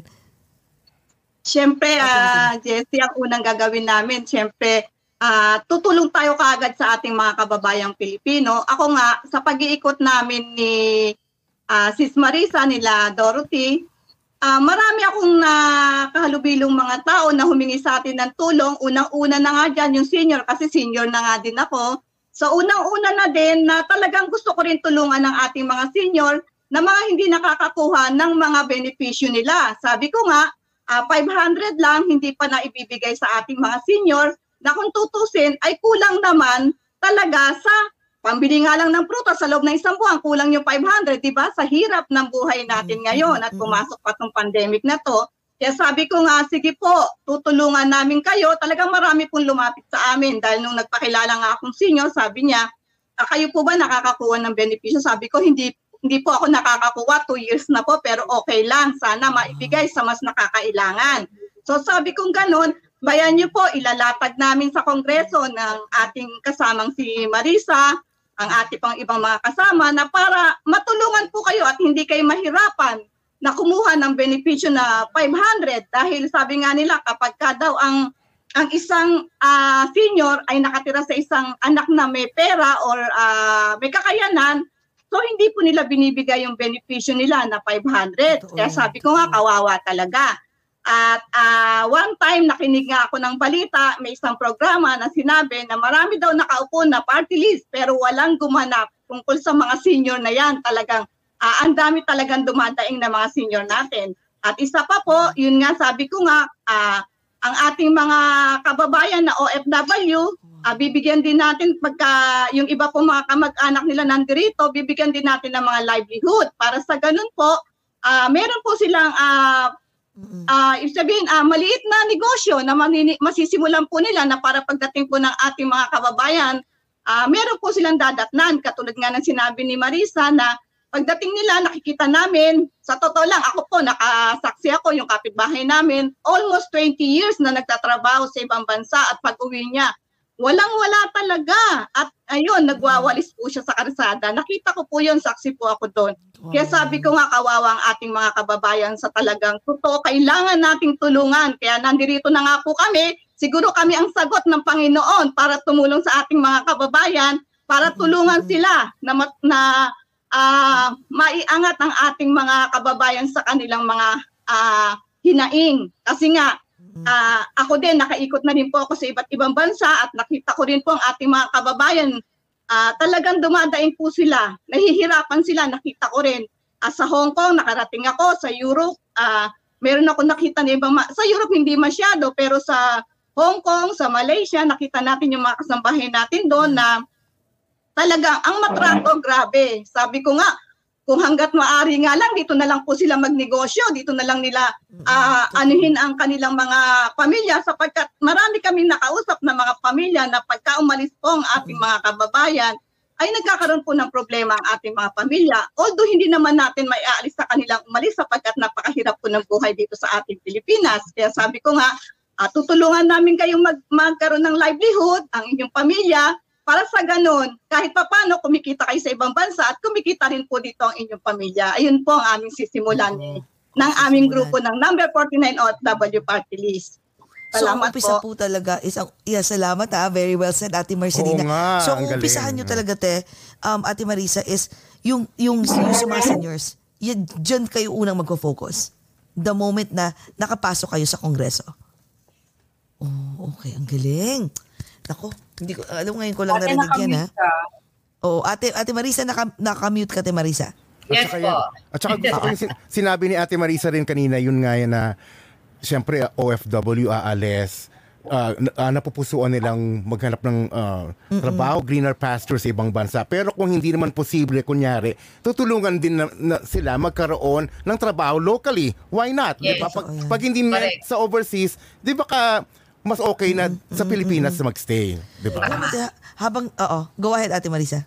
Alam mo, Chicas, Chessy, that's very true. Kasi ang ating mga recruitment agencies na mga na-interview na natin sa Buhay OFW TV, sa ating mga foundation, lahat po sila may local agency para dito lang. May overseas naman na recruitment agency. Kaya kung tutuusin, hindi lang po aware ang mga kababayan na natin na napakaraming trabaho na pwede pong makuha dito sa atin, sa local. Ngayon, yung mga information dissemination, ilalagay po natin yan sa programa sa OGAT OFW para lahat po ng mga, kunwari, may mga job opening sa local o sa overseas, makikita niyo po lahat sa OGAT yan. Kasi pati po yung mga do's and don'ts na bago kayo pumunta sa abroad, kailan matuto kayo, tingnan nyo sa POEA kung ito ba'y legitimate na recruitment agency o ito ba'y blacklisted na recruitment agency. Pati mga job openings, ipapalagay natin sa OGAT OFW yan para po magkaroon po kayo ng guide na hindi po kayo maloloko. At kung may konting doubt, tumawag po kayo sa OGA, tumawag po, ipapasa po sa amin, i-email sa amin, bibigyan naman natin ng agaran na sagot sa inyo pong mga katanungan. Magandang connection po yun. Connectivity Oo. po is very Totoo. important sa atin. Opo. As actually te nung while nag um while um kinukwento nyo yung mga plataforma nyo and mga experiences nyo, naisip ko parang uh, I, ju- I just thought about it na mara- malaki nga tama nga te kasi nung inoffer po sa amin to ni Ate Marisa mala- hindi namin alam kung public service lang ba na chumichika lang kami sa mga celebrities para malaman nyo lang yung mga, you know, yung mga favorite yung celebrities and influence, influential people. Sabi namin, ano yung, ito lang ba yung public service namin is makapag-entertain. Pero because of you guys, mas lalawak pa yung pagtulong namin na hindi namin ine-expect na meron pala kaming purpose. Kasi, Makakasama tayo kasi- sa kanila sa pagtulong. Kasama diba? kayo. Same Kasama capacity. kayo. Sa totoo Parang willing- di ba? Sa totoo lang willing kami kasi I, I know, we know that may, di ba, may, may- ang Tulfo nasa local, right? Doon sila tumutulong. Pero walang specific program na tumutulong sa OFW ng buong mundo. Yes, Na oo. milyon, milyon. So, Yes, yes. if probably this is our calling with with collaboration with you guys, by all means, definitely, we would definitely help. Maganda yung, ano, maganda yung plataforma. Tama nga sa sinabi nyo kanina ni Dorothy na, na pag tumutulong ka, masarap yung feeling, no? And sa, kahit sa, mali, sa maliit na paraan pala, marami tayong matutulungan kahit virtual. That's true. Ang That's true. Grabe. Kaya ang kagandahan yan, oo, Chicas Jessie, kaya nandito na yung talong powerful woman ng OFW. Ako, si Sis Dorothy, si Sis Marcelina. Wala pag hinain namin yan sa board, approve agad yan. No? Kasi Yes. sumbungan yan eh. Kasi kumbaga, kaya binitbit na namin dito kasi yung yung nga, we speak the same language, we have the same goal, we have the same Totoo yan. So yung pagtulong, innate na po sa atin yon. Sabi nga, a simple thank you and a smile on their faces, napakaganda na, di ba kapatid, sa ating mga puso. Sabi nga natin, we cannot expect from those people that we have helped, but we can expect the bountiful blessing that God will shower us to do more good service for the least fortunate brothers and sisters of ours. So yun po yung nakakataba ng puso. Yun yung sinasabing, wow, me myself, ah, hindi sa pag-ano, ang daming milagrong nangyari sa buhay ko. Ang dami-dami. Even this pandemic, ang dami-dami. Kaya sabi ko, talagang si Lord nakatutok sa atin. Talagang alam niya na siguro, alam niya na talagang malinis ang puso natin. Kaya siguro, mas tutulungan tayo ni Lord na maabot natin yung serbisyo na kailangan natin para sa mga kababayan natin. Ayan, ako, ang dami nilang mga ano. oh. Nawala na ang antok ko. Just listen all the Nawala. excellent platform. So, for 49 Jeka, OFW to help Jessie, all the? OFW and dyan sa Pinas, sana makapunta Yes. kayo dito one day at sa Seattle. Of oh my God. course. Oo, iikot yung mga yan. I hope to meet Seattle, you all one day. Washington. Totoo. But we Tsaka have to, ano oh. ha, April 10, overseas voting na natin. April Ah, April 10 na. Start na. A few days ago, na. a few days from now. So April 10, start na ng voting sa buong mundo overseas. Overseas voting, you can only vote one and then may isi-shade na bilog, uh, isi-shade na bilog. I, I sent you the plataforma in the sample Oo. ballot. Yes, pakilang po. I-shade lang yung circle, then sa unahan yon ng 49 OFW. It has to be on the left side yung circle, then 49 OFW. Kasi pag sinade mo ng bilog, yung after OFW, that will be counted sa ibang party list. So you have to be in front before the 49 OFW. I-shade ko ng circle. Oh. Circle, you can only vote one. Kasi pag two or three, invalid po yon Sayang po ang boto natin. So, Oh, so six sa, o'clock saan nila ate, saan nila te, April 10, no? So saan ang mga Filipinos all over the saan sila makaka, makaka-avail nung, nung, nung ano na yon, nung balota? Sa embahada, pupuntahan po sa embahada yung iba by mail. Depende po sa inyong lugar. How do you vote there, Jessie? Ah, Chika? mini-mail na lang po. So makaka-receive Oh, kami ng mail. Oo. So you Oo. just have to go to the party list. To the party list, we are on the second row. Kumbaga, ito yung party list. Kasi ang dami nun, ang haba nun, ha? Mm-mm, so party list, ito yung first row. Nasa second row tayo. Nasa 1, 2, 3, 4. Nasa taas naman tayo, na second row. Yung pang-apat na line, isi-shade lang yung bilog 49 OFW. So it's so easy. Before you go to the president, senator, pakiuna na lang po yung party list dahil 173 to 177 po ang kalaban namin na party list. Hindi naman kalaban, kundi ang competitor natin. 173. Kailangan te, oo te, bigyan nyo kami ng ano para may idea sila kung anong, Yes. bigyan, give us a video Pwede or, mong i-show. Oo, oo, or send mo sa amin para parati only namin one ipapakita. party list you can vote. Only one party list. Ang Out of, out of all the no? 170 plus is isa lang talaga. Ang isa lang. Oo. malikot. Oh my God, sana talaga. Tsaka, teka, may question ako, te ah. Ano yung, since nag-start kayo pandemic, paano yung mga challenges na na-encounter nyo during, you know, during the the campaign? Oo. Sis, Marcelina, Sis Dorothy, bago O, kayong ako. dalawa. Yes, definitely. Ate Marcelina. Ate Marcelina muna. Ate Marcelina. Ah, ah, itong pandemic, ah, yung mga challenge na, na anuhan namin nila Sis Marisa. So, maraming humingi sa amin ng mga tulong. Ah, isa nga yan yung sa Cebu na napadala ng mga tubig ni naming ah, number 49 OFW plus yung ah, mga humingi sa amin ng mga gamot, ah, mga ah, yung ibang mga kababayan natin na talagang walang makain, nag- nag-deliver kami ng mga pagkain sa kanila sa mga iba't ibang lugar. Kaya talagang itong ah, pandemic na to, marami tayong natulungan ng mga kababayan. Kaya nga sabi nga nila, kami lang daw ang ah, party list na talagang nakita nila na bumaba sa bawat lugar. Kasi yung iba nagkakabit lang ng tarpaulin sa mga gilid-gilid. So kami, ah, talagang sabi nga nila, kayo lang po ang bumaba na number 49 na nagbigay sa amin ng mga tulong, mga ayuda na sinasabi hinihingi nila. Kasi nga, sa totoo lang, nitong pandemic po, napakadaming mga kababayan natin na talagang ah, humihingi ng tulong sa atin. So, sabi ko nga, eto na yung pagkakataon kasi dati naman tayong tumutulong, eto na rin ang pagkakataon na madagdagan pa nating matulungan ng ating mga kababayan. At hindi naman hindi naman natin kailangan na ipagkait sa kanila sapagkat hindi naman dahil sa tayo ay papasok sa politiko, politika para tumulong sa ating mga kababayan. Sabi ko nga, ah, ako matagal na akong tumutulong sa ating kababayan kasi naglilingkod ako sa ating sa ating ah, sa simbahan at si Marisa ay almost 22 years na tumutulong sa ating mga kababayan. Si Sis Dorothy din ay ganun din. So, iba-iba nga lang ang ginagawa namin pero sa totoo lang, yan ang ginagawa namin, ang pagtulong sa ating mga kababayan, lalo nitong dumating na pandemic. Talagang marami tayong natulungan na ating mga kababayan. At doon natin nakita talaga ang hirap ng buhay ng ating mga kababayan. Kaya sabi ko nga siguro, talagang kailangan nating ah, pasukin tong ah, politika na to para sa ganun ay mas madagdagan pa, mas marami nating matutulungang mga kababayan. Mm-mm-mm. Pero ang ang ano ba te? Uh, for example, Dorothy, ano yung mga challenges na nakita mo? Eh, hindi hindi ba dahil sa ang hirap dahil sa pandemic? Nag Yeah, ang hirap, grateful. diba? Kasi ang hirap, di ba? Oo. lagi ka nakamas, hindi ka mo pwedeng lapitan yung mga tao, kailangan lagi kang naka-social distancing. So kami, ah inaano na lang namin, kumbaga, kasi siyempre pag tutulong ka, hindi ka pwedeng mamili eh. Hindi pwedeng, porke pandemya, dito tayo sa magandang lugar. Mm-mm. Diba? Hindi ganun eh.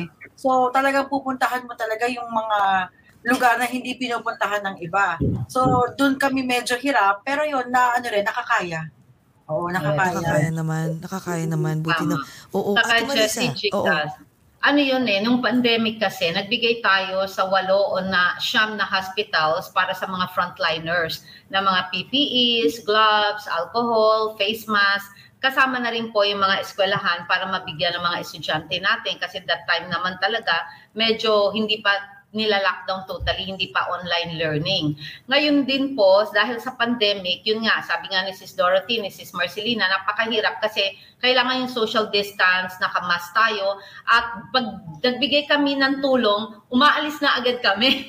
Mabilisan kasi, syempre we also have to be very uh, cautious para sa kanila at para sa atin kasi mas makakatulong tayo kung pare-pareho tayong healthy and we really have to take a lot of vitamins. Kaya naging usapan na po namin after every campaign, kinakailangan shower agad, vitamins agad, and eat a lot. Kaya after campaign, kain kami kasi kailangan namin ng energy. But the most important thing, we are uh, educating ang ating mga kababayan na pagka ganito po, vitamin C, eh, uh, hot water with calamansi, maligo parate, magpainit ng araw at saka mag-exercise dahil parati ring mag-wash ng hands or alcohol. Kasi ganun pa rin po, face mask, face shield, washing of the hands, social distance that can save lives. Yun po ang pinaka-importante na ituro din po natin sa kanila dahil tayo po kinakailangan maging healthy, maging safe tayo, hindi lamang po para sa ating sarili, kundi para po sa mga mga hindi pa rin po natin mahahawahan ng mga kababayan natin.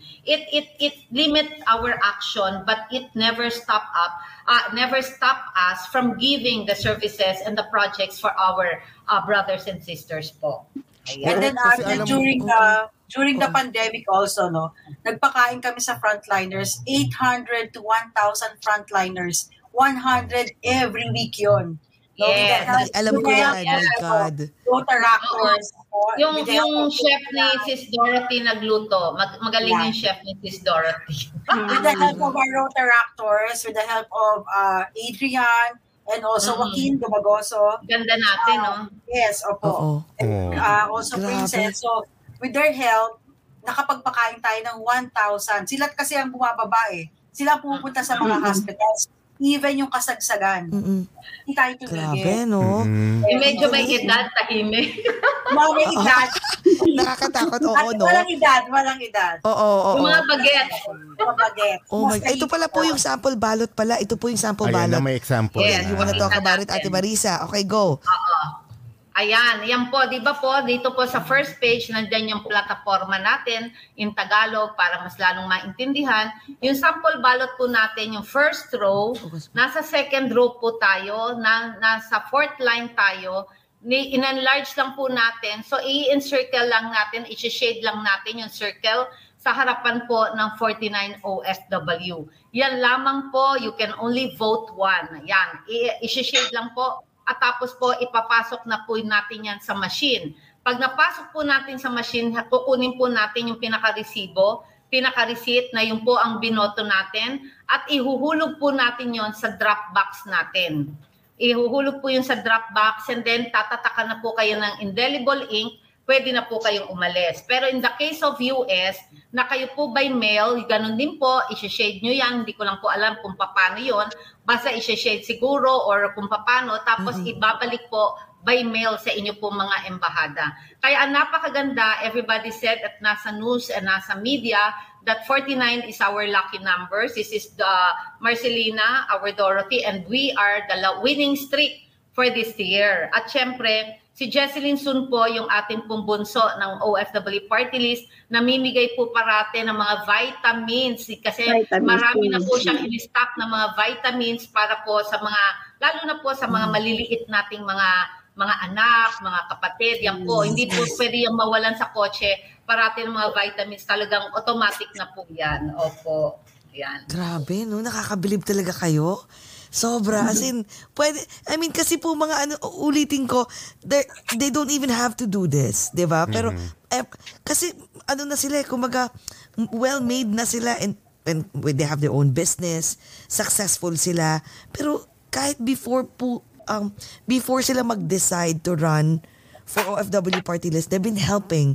Bilib ako kasi kami tatlo, I mean, we help on our own way, but hindi kami kasing sipag yung tumulong. Grabe. They're going out of their way, Jessie. They're always, At- at saka- always do out of at saka You are going to do that now. Ah, ito na nga Oh, eh. yes, yun na nga. Ito Yes, na. and it, it would be an honor. More, more, more ngayon. It, it would be an honor. It At would be an kitang- honor, kitang-kita, definitely. Jessie, na kahit na yung plataforma niyo is OFW Party List, One Filipinos Worldwide, you're not constricted in just that. And- oh, just you're actually OFW. helping Others, all the more sectors, than lahat, that. who, who's in need, Lahat. kung sino may kailangan. Ganun Kaya eh. bilib ako sa inyo. Lahat, hindi, parang ang, yung sinasabi yung plataforma, yun lang yun, but you, you go beyond that. Like, baka instead of 1 to 10, nagiging 1 to 100. Kasi hindi kayo namimili. Kung sino kailangan ng tulong, tinutulungan nyo. Ako. In fact, ngayon, uh, Chicas, Jessie, marami tayong cases ngayon na nag-complain na almost 200 plus sila, nakuha na ng 50,000, 100,000 and more, almost 2.5 to 3 million from UAE, from Pakistan, and from Saudi. Yun po yung ngayon tinututukan natin. Kinokolate natin lahat yung mga papeles nila to be able to have a meeting with the DOLE and the POEA. And one na napakulong na po natin, yung pong nambugbog na foreigner sa Filipina natin, na black, blue, and black and blue. Ngayon po, umuwi ng Pilipinas, uh, tin- uh, tinake over yung business nilang mag-boyfriend, girlfriend.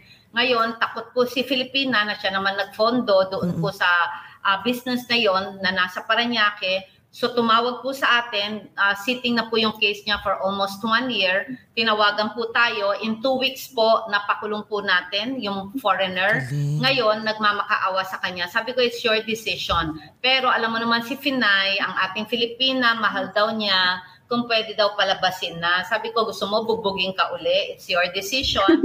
Ikaw na ang masusunod dyan. Di ba po? Ang pag-ibig Kaya, yung mga ganong cases na yung isa naman, yung isang kababayan po natin, iniwanan po sa train station ng Riyadh. Nakatawan lang po, walang passport, walang damit, walang cellphone, lahat. Yung boyfriend tumawag sa atin, kino-ordinate natin doon sa mother. Si mother hindi rin po makapagsalita, I do not know, because of line or whatever. Hindi rin alam kung nasaan yung anak niya. Sabi ko, paano ho natin matetrace? Hindi nyo rin po alam kung anong agency. That's the reason why pag illegal kasi ang pagpunta mo sa abroad, napakahirap po nating i-monitor. I-monitor. 2.2 lang po ang naka-record sa atin na OCW, Overseas Contract Worker.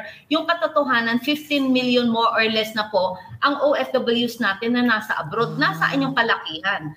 And the very reason, kaya 580,000 lang po ang nakakaboto pag overseas absentee voting natin or overseas voting kasi ito lang po yung mga rehistrado na willing pong bumoto. Nasaan po yung ilang milyon? Yung po yung mga illegal na kapatid natin na hindi natin alam kung ano ang nangyayari. Kaya yung po sa atin sa 49 OFW, pipilitin po natin matrace yung mga kababayan natin yan. Kasi pagka nagkataon, hindi natin alam kung ano nangyari sa kanila kawawa. Ang pamilya nila nang akala mabuti ang kalagayan nila kawawa. Hindi natin malalaman kung ano po ang gagawin sa kanila. In fact, very recently, if I may add, nagkaroon po ng problema sa Hong Kong dahil tinanggal po mga kababayan natin na nagkaroon ng COVID, na na-affected po ng COVID, tinanggal sa trabaho at ayaw tanggapin sa mga hospital at sa mga kung man pong tirahan. So, na-alarm po tayo, nakipag-communicate po tayo. We wrote a letter, pwede po ba i-pass po yung letter? We wrote a letter po sa Department of Foreign Affairs, ganun din po sa Consulate ng Hong Kong. At sinagot naman po natin, sila tayo, after four days, sinagot tayo, sinend ko yun sa iyo. Sinend po sa atin na Thank you so much because we are offering a chartered plane para po sa ating mga kababayan na ma-repatriate Pagkatapos po ma-repatriate ay dadalhin po natin sa Chinese General Hospital para ipagamot sila para to make sure that they are COVID-free and healthy bago po pauwiin sa mga probinsya nila. And they, wala po akong sinulat na OFW party list. Ang nilagay po lang natin doon, Buhay OFW Foundation, Marisa Del Mar, President, para wala pong halong politika. And they answered immediately after four days. Pakisend. They answered immediately after four days at sinabi po na, thank you so much, but we are on top of the situation hindi na po pwedeng, wag na po tayo mag-repatriate kasi inaayos, pinapagamot po sila. And that's the very reason why I told you na pag alam nila na may nag-aasikaso, may naninilip, ginagawa nila ang trabaho nila agad-agad. Pero kung wala pong maninilip sa kanila at magsasabi na ano nangyayari sa mga Filipinos natin, I doubt it kasi it's all over the news. And that's the very reason why we have a very good partner na gustong maggastos uh, para po pagpapa-charter plane and 49 OFW mm. party list was commissioned to do that para po sa ating pagtulong sa ating mga kababayan.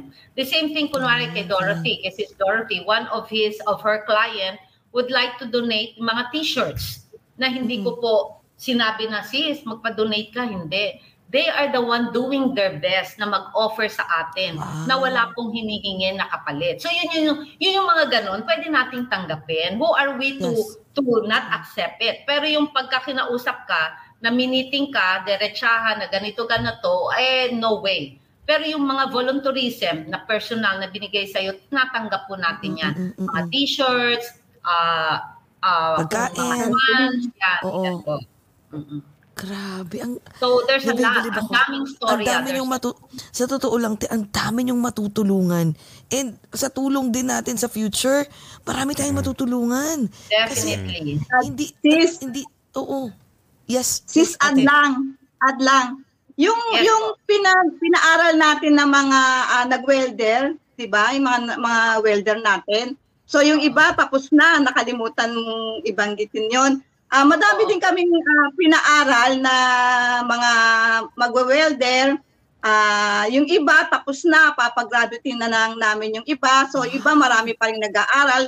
At after noon, makakapagtrabaho sila abroad or pwede rin dito. Pero uh, totoo po yan. Uh, talagang sabi nga namin, hanggang kaya naming tumulong, tutulungan namin. Kaya nga, eto nga kami, lagi nandirito sa kanila para gampanan namin yung aming uh, maitutulong sa kanila kasi nga nakikita natin ang ating mga kababayan nga talaga ay mm-hmm. maraming uh, hinaing sa buhay lalo na ngayon pumasok tong pandemic na to kaya nga sabi ko nga ito na kami nandito na kami sa harapan nyo at tutulong hanggang sa kaya naming matutulungan kayo Grabe. May trabaho na sila sa welding. Nagta ayan, yan po yung letter natin. Oo, ito yung letter. Na sinend yes. po.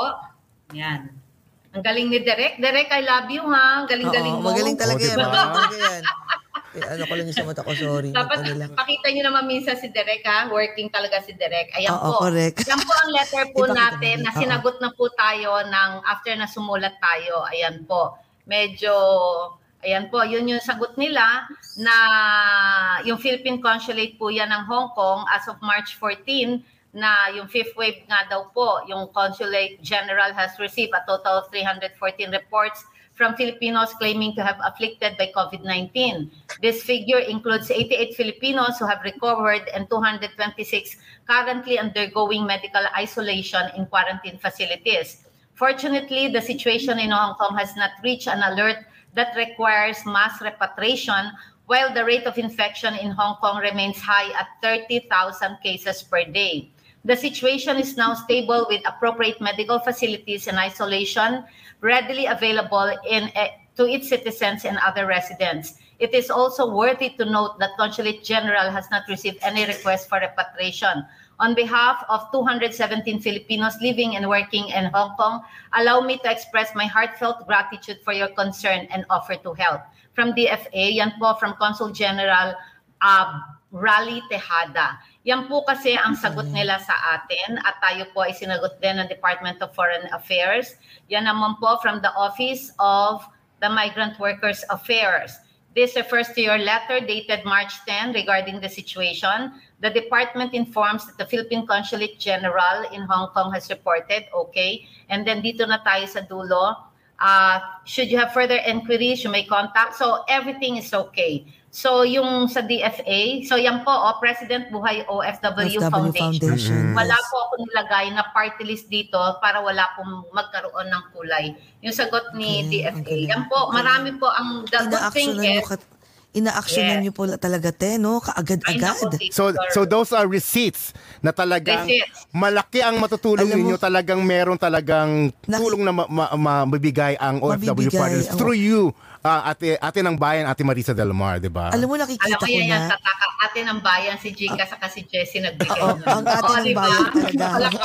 Ang yan, ate talaga ng bayan. Talaga sabi namin, we see you as ate ng bayan. That's why we made sure na dapat yun ang title mo. Pero alam mo, te, Yes. nakikita ko na, na kapag, naka, I mean, hindi kapag, nakaupo na kayo, for sure, dadagsain kay oh my god nakikita ko na million-milyong mga tao ang mag-reach out. And sana no kasi for example like maraming uh, uh, sabi sige, I mention ko na but for example si uh, uh, Sir Idol Rafi Tulfo alam na natin na sobrang daming million-million din ang nagre-reach out. Pero hindi lahat mabigyan ng ng oras no te? Dahil or or mabasa or something. So te ano sige nga para yung sa ibang tao na yung assurance na hindi ma-assurance, parang hindi naman 100%, pero at least man lang ma- makampante sila na kahit marami yon eh, mabibigyang pansin yung mga hinaing nila, kahit sobrang dami na. Yes. Mm-mm. Ah, Chicas Jessie, sabi ko nga, lahat ng mga problema, kung gigantic problems to, huge problem, hindi naman po tayo superman, superwoman, nakakayanin natin lahat. But the thing that we can promise sa 49 OFW party list, the whole of us, ay gagawin po natin ang lahat ng magagawa natin para po mabigyan po ng atensyon ang inyong mga problema. Maybe on an urgency matter. Kung ano po Yes. yung may urgency, yun po muna ang uunahin natin. But rest assured na bibigyan po natin kayo ng tamang oras, tamang panahon, tamang pag-aasikaso na unti-unti hanggang maubos po natin. Hindi nga ang gobyerno, hindi naman kayang lahat ng problema natin Totoo yan, masolusyonan. totoo yan, totoo. Tayo pa po, 'di ba? Pero gagawin po natin ang ating makakaya sa abot ng ating ah, maitutulong upang sa ganun po ay maging ah, maganhawa, maging maginhawa po ang inyong kabuhayan, especially po, especially po ang ating mga OFWs na nangangailangan ng tulong sa ating mga manggagawa at mga pamilya na naghihirap din po ang kalooban dahil sa mga absentee parent na wala po sa kanilang tabi, especially sa Pasko, sa bagong taon, birthday, graduation, at Valentine's Day sa mga lovers. Ayan. Yes, yes, ang, ang yes. lovers naman kay mother, father, kapatid, boyfriend, girlfriend, asawa, lahat po yan. So lahat po yan, si Sister Dorothy, lahat sineselebrate yan. Bagets yan eh. Sabi ko, ang dami yan, pati anniversary sineselebrate. Lahat dapat. Eh, sabi ko, sister. Yes, sabi ko, wala na kaming ganyan? Oo, Mansari.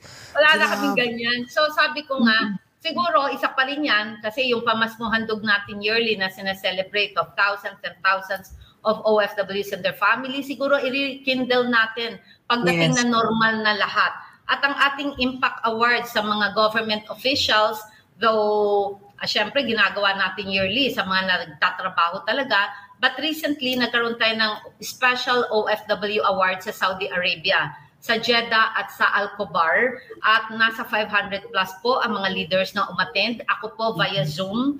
Ah, kami po ni Dr. Marcelina ni na Sis Dorothy via Zoom lang. Kasi hindi na po sila makapunta dito sa atin dahil nga sa pandemic. So, sila na po ang nagkaroon ng ah, ano doon sa ating mga leaders at kami naka-Zoom na lamang po. And we are very happy. Nagkaroon po tayo sa dalawang biggest organization ng OFW veterans at sa IMFIAC uh, organization ng Saudi, pareho nasa Saudi, na buong suporta po para sa 49 OFW party list, pati po mga watchers, inaayos na rin po nila. Kaya we love you, we love you. Galing, galing. Grabe, naku, wish you all the best. Grabe, two hours na pala tayo. Oo nga. Oh my last- gosh, my gosh. I know, no, ang dami na, ang, bitin na bitin, no? Pero, ang dami nating natakit Oo doon sa two hours na yun. Maraming tao, I'm sure iikot pa to ng kung saan-saan libo-libo pang manunood, lalo kayong makikilala. May last question ako sa inyong tatlo, te, ha? Kasi, um, lagi itong sinasabi ng ibang tao, kahit sino pang manalo, sino pang politicians na manalo, maging presidente, vice-presidente, senators, party listers, mayor, congressman, kung ano man yan, laging sinasabi ng ibang tao, wala nang pag-asa ang Pilipinas. Ang Pilipinas. So, uh, um, naniniwala ba kayo na totoo ba yun na sa inyo, deep inside your heart, totoo bang wala nang pag-asa ang Pilipinas? Go ahead. Okay, Ate Marcelina. Ah, ako, hindi hindi ako naniniwala na wala ng pag-asa ang ating Pilipinas sapagkat pag ang Panginoon ang gumanap sa ating bansa, walang imposible. Kasi lahat naman yan eh, makukuha sa maayos na gampanin eh. Ah, pwedeng sabihin natin yung ibang mga kasama natin ay may mga problema, pero hindi naman lahat ng uupo ay ganun ang nasa ang kanilang ah, mga adhikain. Kaya sabi ko nga, siguro ah, maganda rin na ipakita natin sa ating mga kababayan ang ating mga dapat gawin. Iparamdam natin sa kanila ang ating pagtulong para sa ganun, ah, maisip nila na ang Pilipinas ay wala ng pag-asa sa sa pag-angat dahil hindi yan pababayaan ng ating Panginoon. Ang Panginoon ang unang tutulong sa atin at tayo lang ang gagalaw. Ayun lang. Totoo. Amen, Very well yes. said, te. Amen, amen. Ikaw naman, ano, Dorothy, tingin mo. Sa akin, ba? ano, may pag-asa Pilipinas eh. Kaya lang kasi nangyayari, ah, inaasa natin lahat sa gobyerno. Dapat pumili tayo ng tamang uupo and then tulungan din natin ang sarili natin. Kasi hindi natin pwedeng iasa sa gobyerno ng lahat. Kailangan talaga, meron kang ano rin sa sarili mo na tulungan natin yung sarili natin kung paano rin gaganda buhay natin, di ba? Tutulungan tayo ng mga politiko. Hindi aasa ka sa kanila, hindi mo tutulungan sarili mo. Saan ka, hindi naman yan laging babaksak na lang sa'yo. So, kailangan mo rin tulungan yung sarili mo. Tulungan sarili mo. Totoo yan. Yes, Amen. Tama. Oo. Very well said then. So, Ate Marisa naman, anong tingin Yes. mo? Yes, Chicas Jessie. Ang Pilipinas po, we have a lot to be hopeful for. We have to to do our best to help our country kasi nobody's perfect. Lahat po ng mga presidente, gobyerno natin, ang gusto gumanda ang Pilipinas. Though sinasabi natin na lahat po in any organization, mayroong pumbulok dyan. Yung pumbulok na yon pwedeng makahawa. But if you have the willpower to fight that, then it is very easy for you to gain more support dun sa mas nakararami na gagawa po ng kabutihan. One more thing, sabi nga po, lahat kahit na anong gobyerno, hindi pwedeng hindi pipintasan. Kahit sinong politiko, hindi pwedeng hindi mapipintasan. Dahil sabi nga natin, sana po wag tayo magkaroon ng crab mentality. Dapat po tayong lahat ng mga Pilipino ay magsama-sama, magtulong-tulong. Itong politika na ito, itong kampanyahan na to, wag na po tayo magsiraan ng magsiraan. Kailangan po, hindi po tayo dapat mag-away-away, hindi po tayo dapat ah, maging kompetensya talaga, kundi maging alay tayo for service. Ang Pilipinas po, 7,000 islands. We are very rich sa lahat po ng minerals, gold, at everything, agriculture. Kung dati po tayo nagtuturo sa Indonesia, sa Malaysia ng mga agricultural techniques, dapat tayo po nag export ngayon nag import na tayo. Bakit po? Kasi minsan, natatanggalan po ng partisipasyon ang kultura natin o ang ating agrikultura. Kung saan ang ating po mga farmers must be empowered to produce more through right uh, machines, mechanisms, para yung produce natin mas lalo mapalaki, maging maging uh, competitor tayo sa export ng prutas, ng vegetables, kung ano pa man po ang mga minerals na pwede nating i-export. Ang nangyayari po ngayon, ang biggest export natin ay human export. That is our OFW family or ating OFW na mga kababayan, mga kapatid natin. Huwag nating gawin to. Kasi ang mga OFWs po natin, though they are giving 34.38 billion US dollars in remittances and that's the reason why our economy is afloat. That's 2020 fi- 2022 figure. Ang sinasabi po natin, huwag po nating abusuhin ito. Ibigay natin ang dignidad, ibigay natin ang respeto sa ating mga OFWs. Sila po ang mga gagawa natin, local and overseas, at ang mga pamilya nito must be given a red carpet. Kaya nga po sabi natin, mga bagong bayani, pero nasaan po? Kaya nga po ang sabi natin, ang pag-asa, ang Pilipinas, ang kabataan, ang pag-asa ng ating bayan. Empower natin through education, tulungan natin maging responsible citizen sila dahil sa pagtanda natin, sila po ang gagabay sa atin. Tayo po mga young generation, young, tayo po mga young generation Yes. na, Yes. na pumapasok Yes, sa politika, di ba, young kapatid? Tayo po'y maging ehemplo sa isang magandang gobyerno. Huwag po tayong magpakain sa sistema. Tayo po ang dapat na mag-mold for a bigger, solid, and a competitive politics to help para po yung katotohanan ng tulong at tunay na serbisyo para po sa lahat. Kaya ang dami nating pag-asa. Ang Pilipinas ay mayaman sa lahat ng bagay. Gamitin po natin to sa tamang paraan. Ayan, di ba? Yan po ang 49 OFW party list. Grabe no, te. Alam mo yung mga sinabi nyo, te. I mean, yung iba gumaganon kasi ako sa totoo lang ha.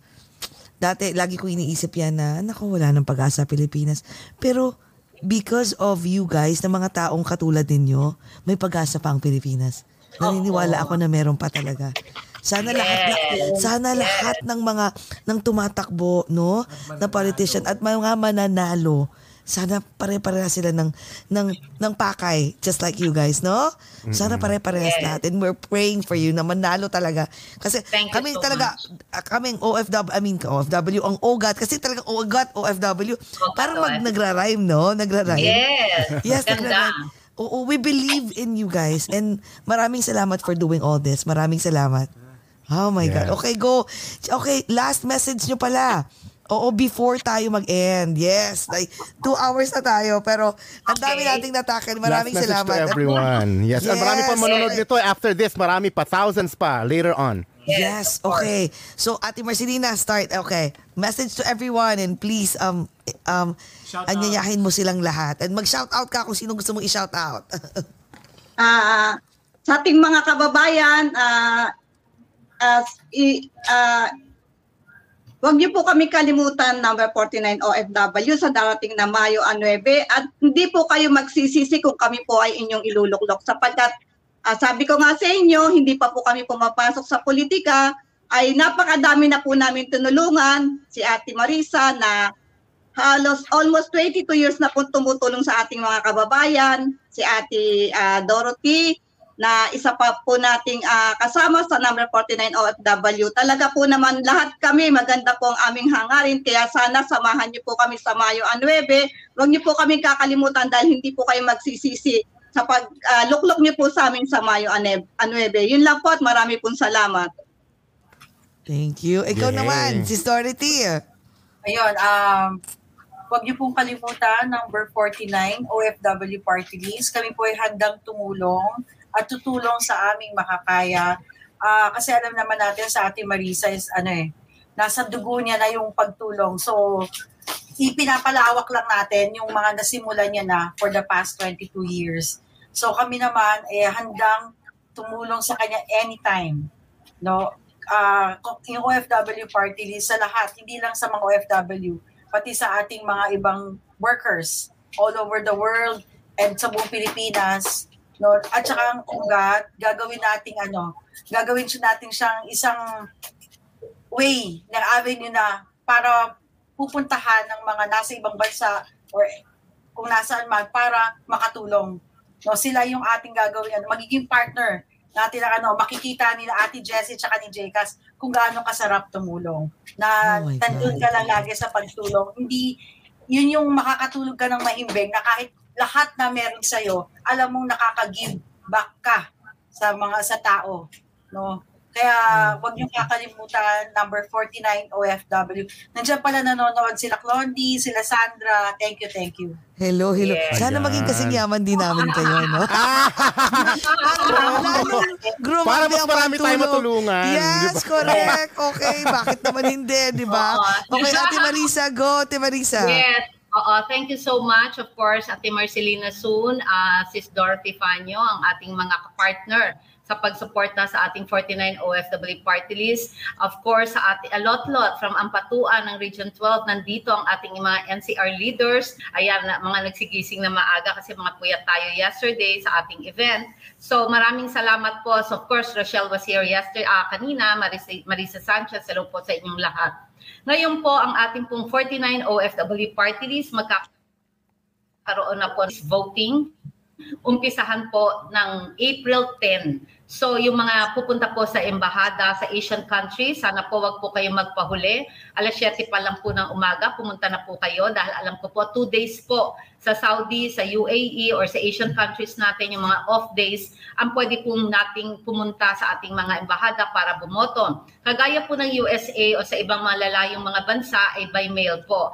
Kaya sana po wag niyong kalimutan na i-exercise po ang inyo pong karapatan na bumoto unahin na po natin ang pumunta sa party list. You can only vote one dahil isa lang po ang pwede niyong i-shade 49 OFW. At ang sabi nga po natin, magsama-sama po tayo para sa ating mga bagong bayani dahil mabibilang po ang ating boto para po sa atin dahil tayo po'y lahat magkakasama. Ang OGAT OFW po, wala pa po itong politika, inapag-usapan na po natin na sadya po magiging uh, connectivity natin sa mga kababayan natin lalo na nasa US, nasa East Coast. Yan po kasi ang napakadali pong uh, plataforma na pwedeng maibigay natin sa kanila na mabilis po silang makakakonect dahil nandito na po si Jessie at si Chicas. Derek, thank you. I love you, Derek. At syempre, sa mga kababayan po natin, huwag niyo pong kalimutan pagdating po ng April 10 at sa May 9, puntahan niyo na po tawagan ng inyong mga kaibigan, kamag-anak, ate, kuya, nanay, tatay at sabihin niyo na po na suportahan po ang 49 OFW party list. Huwag po kayong malilito dahil tayo po ay 49 OFW lang. Yun lamang po ang dapat nating tandaan. Maging malusog tayo, stay safe, and God bless us all. Mahal po namin kayo sa 49 OFW party list. Ate Marisa Del Mar, ang inyong ate ng bayan. Thank you so much, Oga. Yes, Oh we God! love it. Sa totoo lang, ano, kinikilabutan ako, sobra. Nakikita ko na kayo, I, I can foresee it. Maraming salamat, maraming salamat. Yes. Ano ah, tsaka I'm sure in behalf of ano, the OFW dito naman sa mga taga US, maraming salamat for always supporting and kahit na hindi pa kayo tumatakbo, ang dami yung taong tinulungan Mhm. using your own money. Hindi lahat ng tao ha. Maraming, their own money from their own pocket talaga. Maraming mayaman na kaming kakilala pero hindi ginagawa ang Years ginagawa and niyo. years nyo na ginagawa yan. Kaya sa Kami mayaman kami. kami sa mga kaibigan. Yes, Ah. ay hindi. hindi. Hindi, sa totoo lang, mayaman kayo sa kaibigan. Sa totoo lang talagang may kaya po ang, ang, ang si Ate Marcelina, si Dorothy, and si Ate Marisa. Nagpapakatotoo po tayo. Pero hindi lahat ng may kayang katulad nyo tumutulong. Oo. Ng, yung ginagawa nyong ganito. Grabe ang pila, pagiging philanthropist nyo kakaiba. Kaya maraming salamat. Sana maging ganun din tayo, Jcas, no? Tama. Oo. Oo. Marami, malapit na yan, malapit na yan. ganda nila. Kahit, claiming it. di ba? Kahit, Yes, na, yes, kahit yes. na Hagardo Versosa sila sa pag-campaign, kita-kita natin sa video kanina, ay magaganda pa rin at mga fresh na sila sa ating harap ngayon. Hindi kasi po ang pinakamaganda. Kasi Oh, po di ba? Si Jcas talaga ang Ay, pinakamaganda. ako talaga ang rin na pinakamaganda. Kailang, ako talaga pinakamaganda. Tama. Kasi, Correct. Yes. Correct. g- ganun talaga pag may dilig. Di ba? Halo.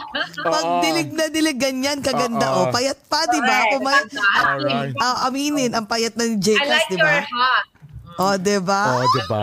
Hilig ako dyan. Oo. Oo. Ay, promise te ha, pag, um, hopefully by this year, punta kayo dito sa US ha. Of course. We Kailangan will. natin Definitely. umalis. Kasama namin sa agenda. Ate, mauuna kami sa'yo ni Grace. Oo Papasyalan nga. namin sila. Kakaloka kayo. Oo, Okay. nako. Excited na Oo, kami makita sila. kayo. October si ano, di ba? October ka dito, Dorothy? Yeah. October. Ate Marisa, ikaw? Baka kasi mag-opening kasi ako ng business sa Indonesia by October. Yung pinatayo naming Ah, business. Indonesia naman. Don't oh worry. my God. I'm sure dalawa, isang beses, dalawa kayong sasabay dito. Di Of ba? course, of course. At dadalawin natin. Definitely. Oo, at dadalawin.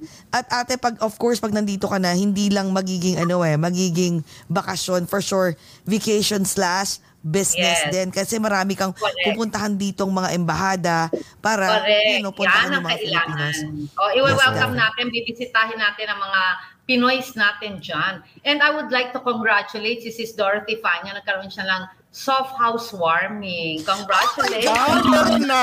Yes. Video ba yan? May it. online yan. We wanna Happy see. brother Bong. Hindi ko mabanggit kanina kasi baka ayaw niya pero ngayon minanggit mo na Hindi, oh my ako na lang God. nag-congratulate. Sobrang Kaya ganda. pagpunta Gra- niyo na lang.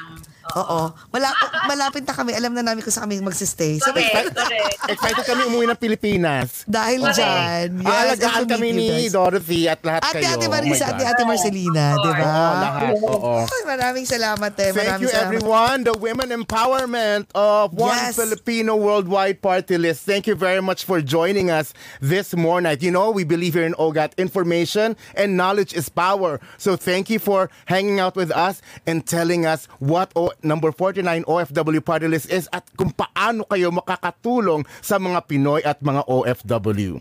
Diba? Yes, so, mga kaogat, don't forget to share this video amongst your friends so that they would know what number 49 of the OFW party list is. And also, please so, uh, follow us here in Over a Glasser 2 in Facebook, Twitter, Instagram, and Twitch.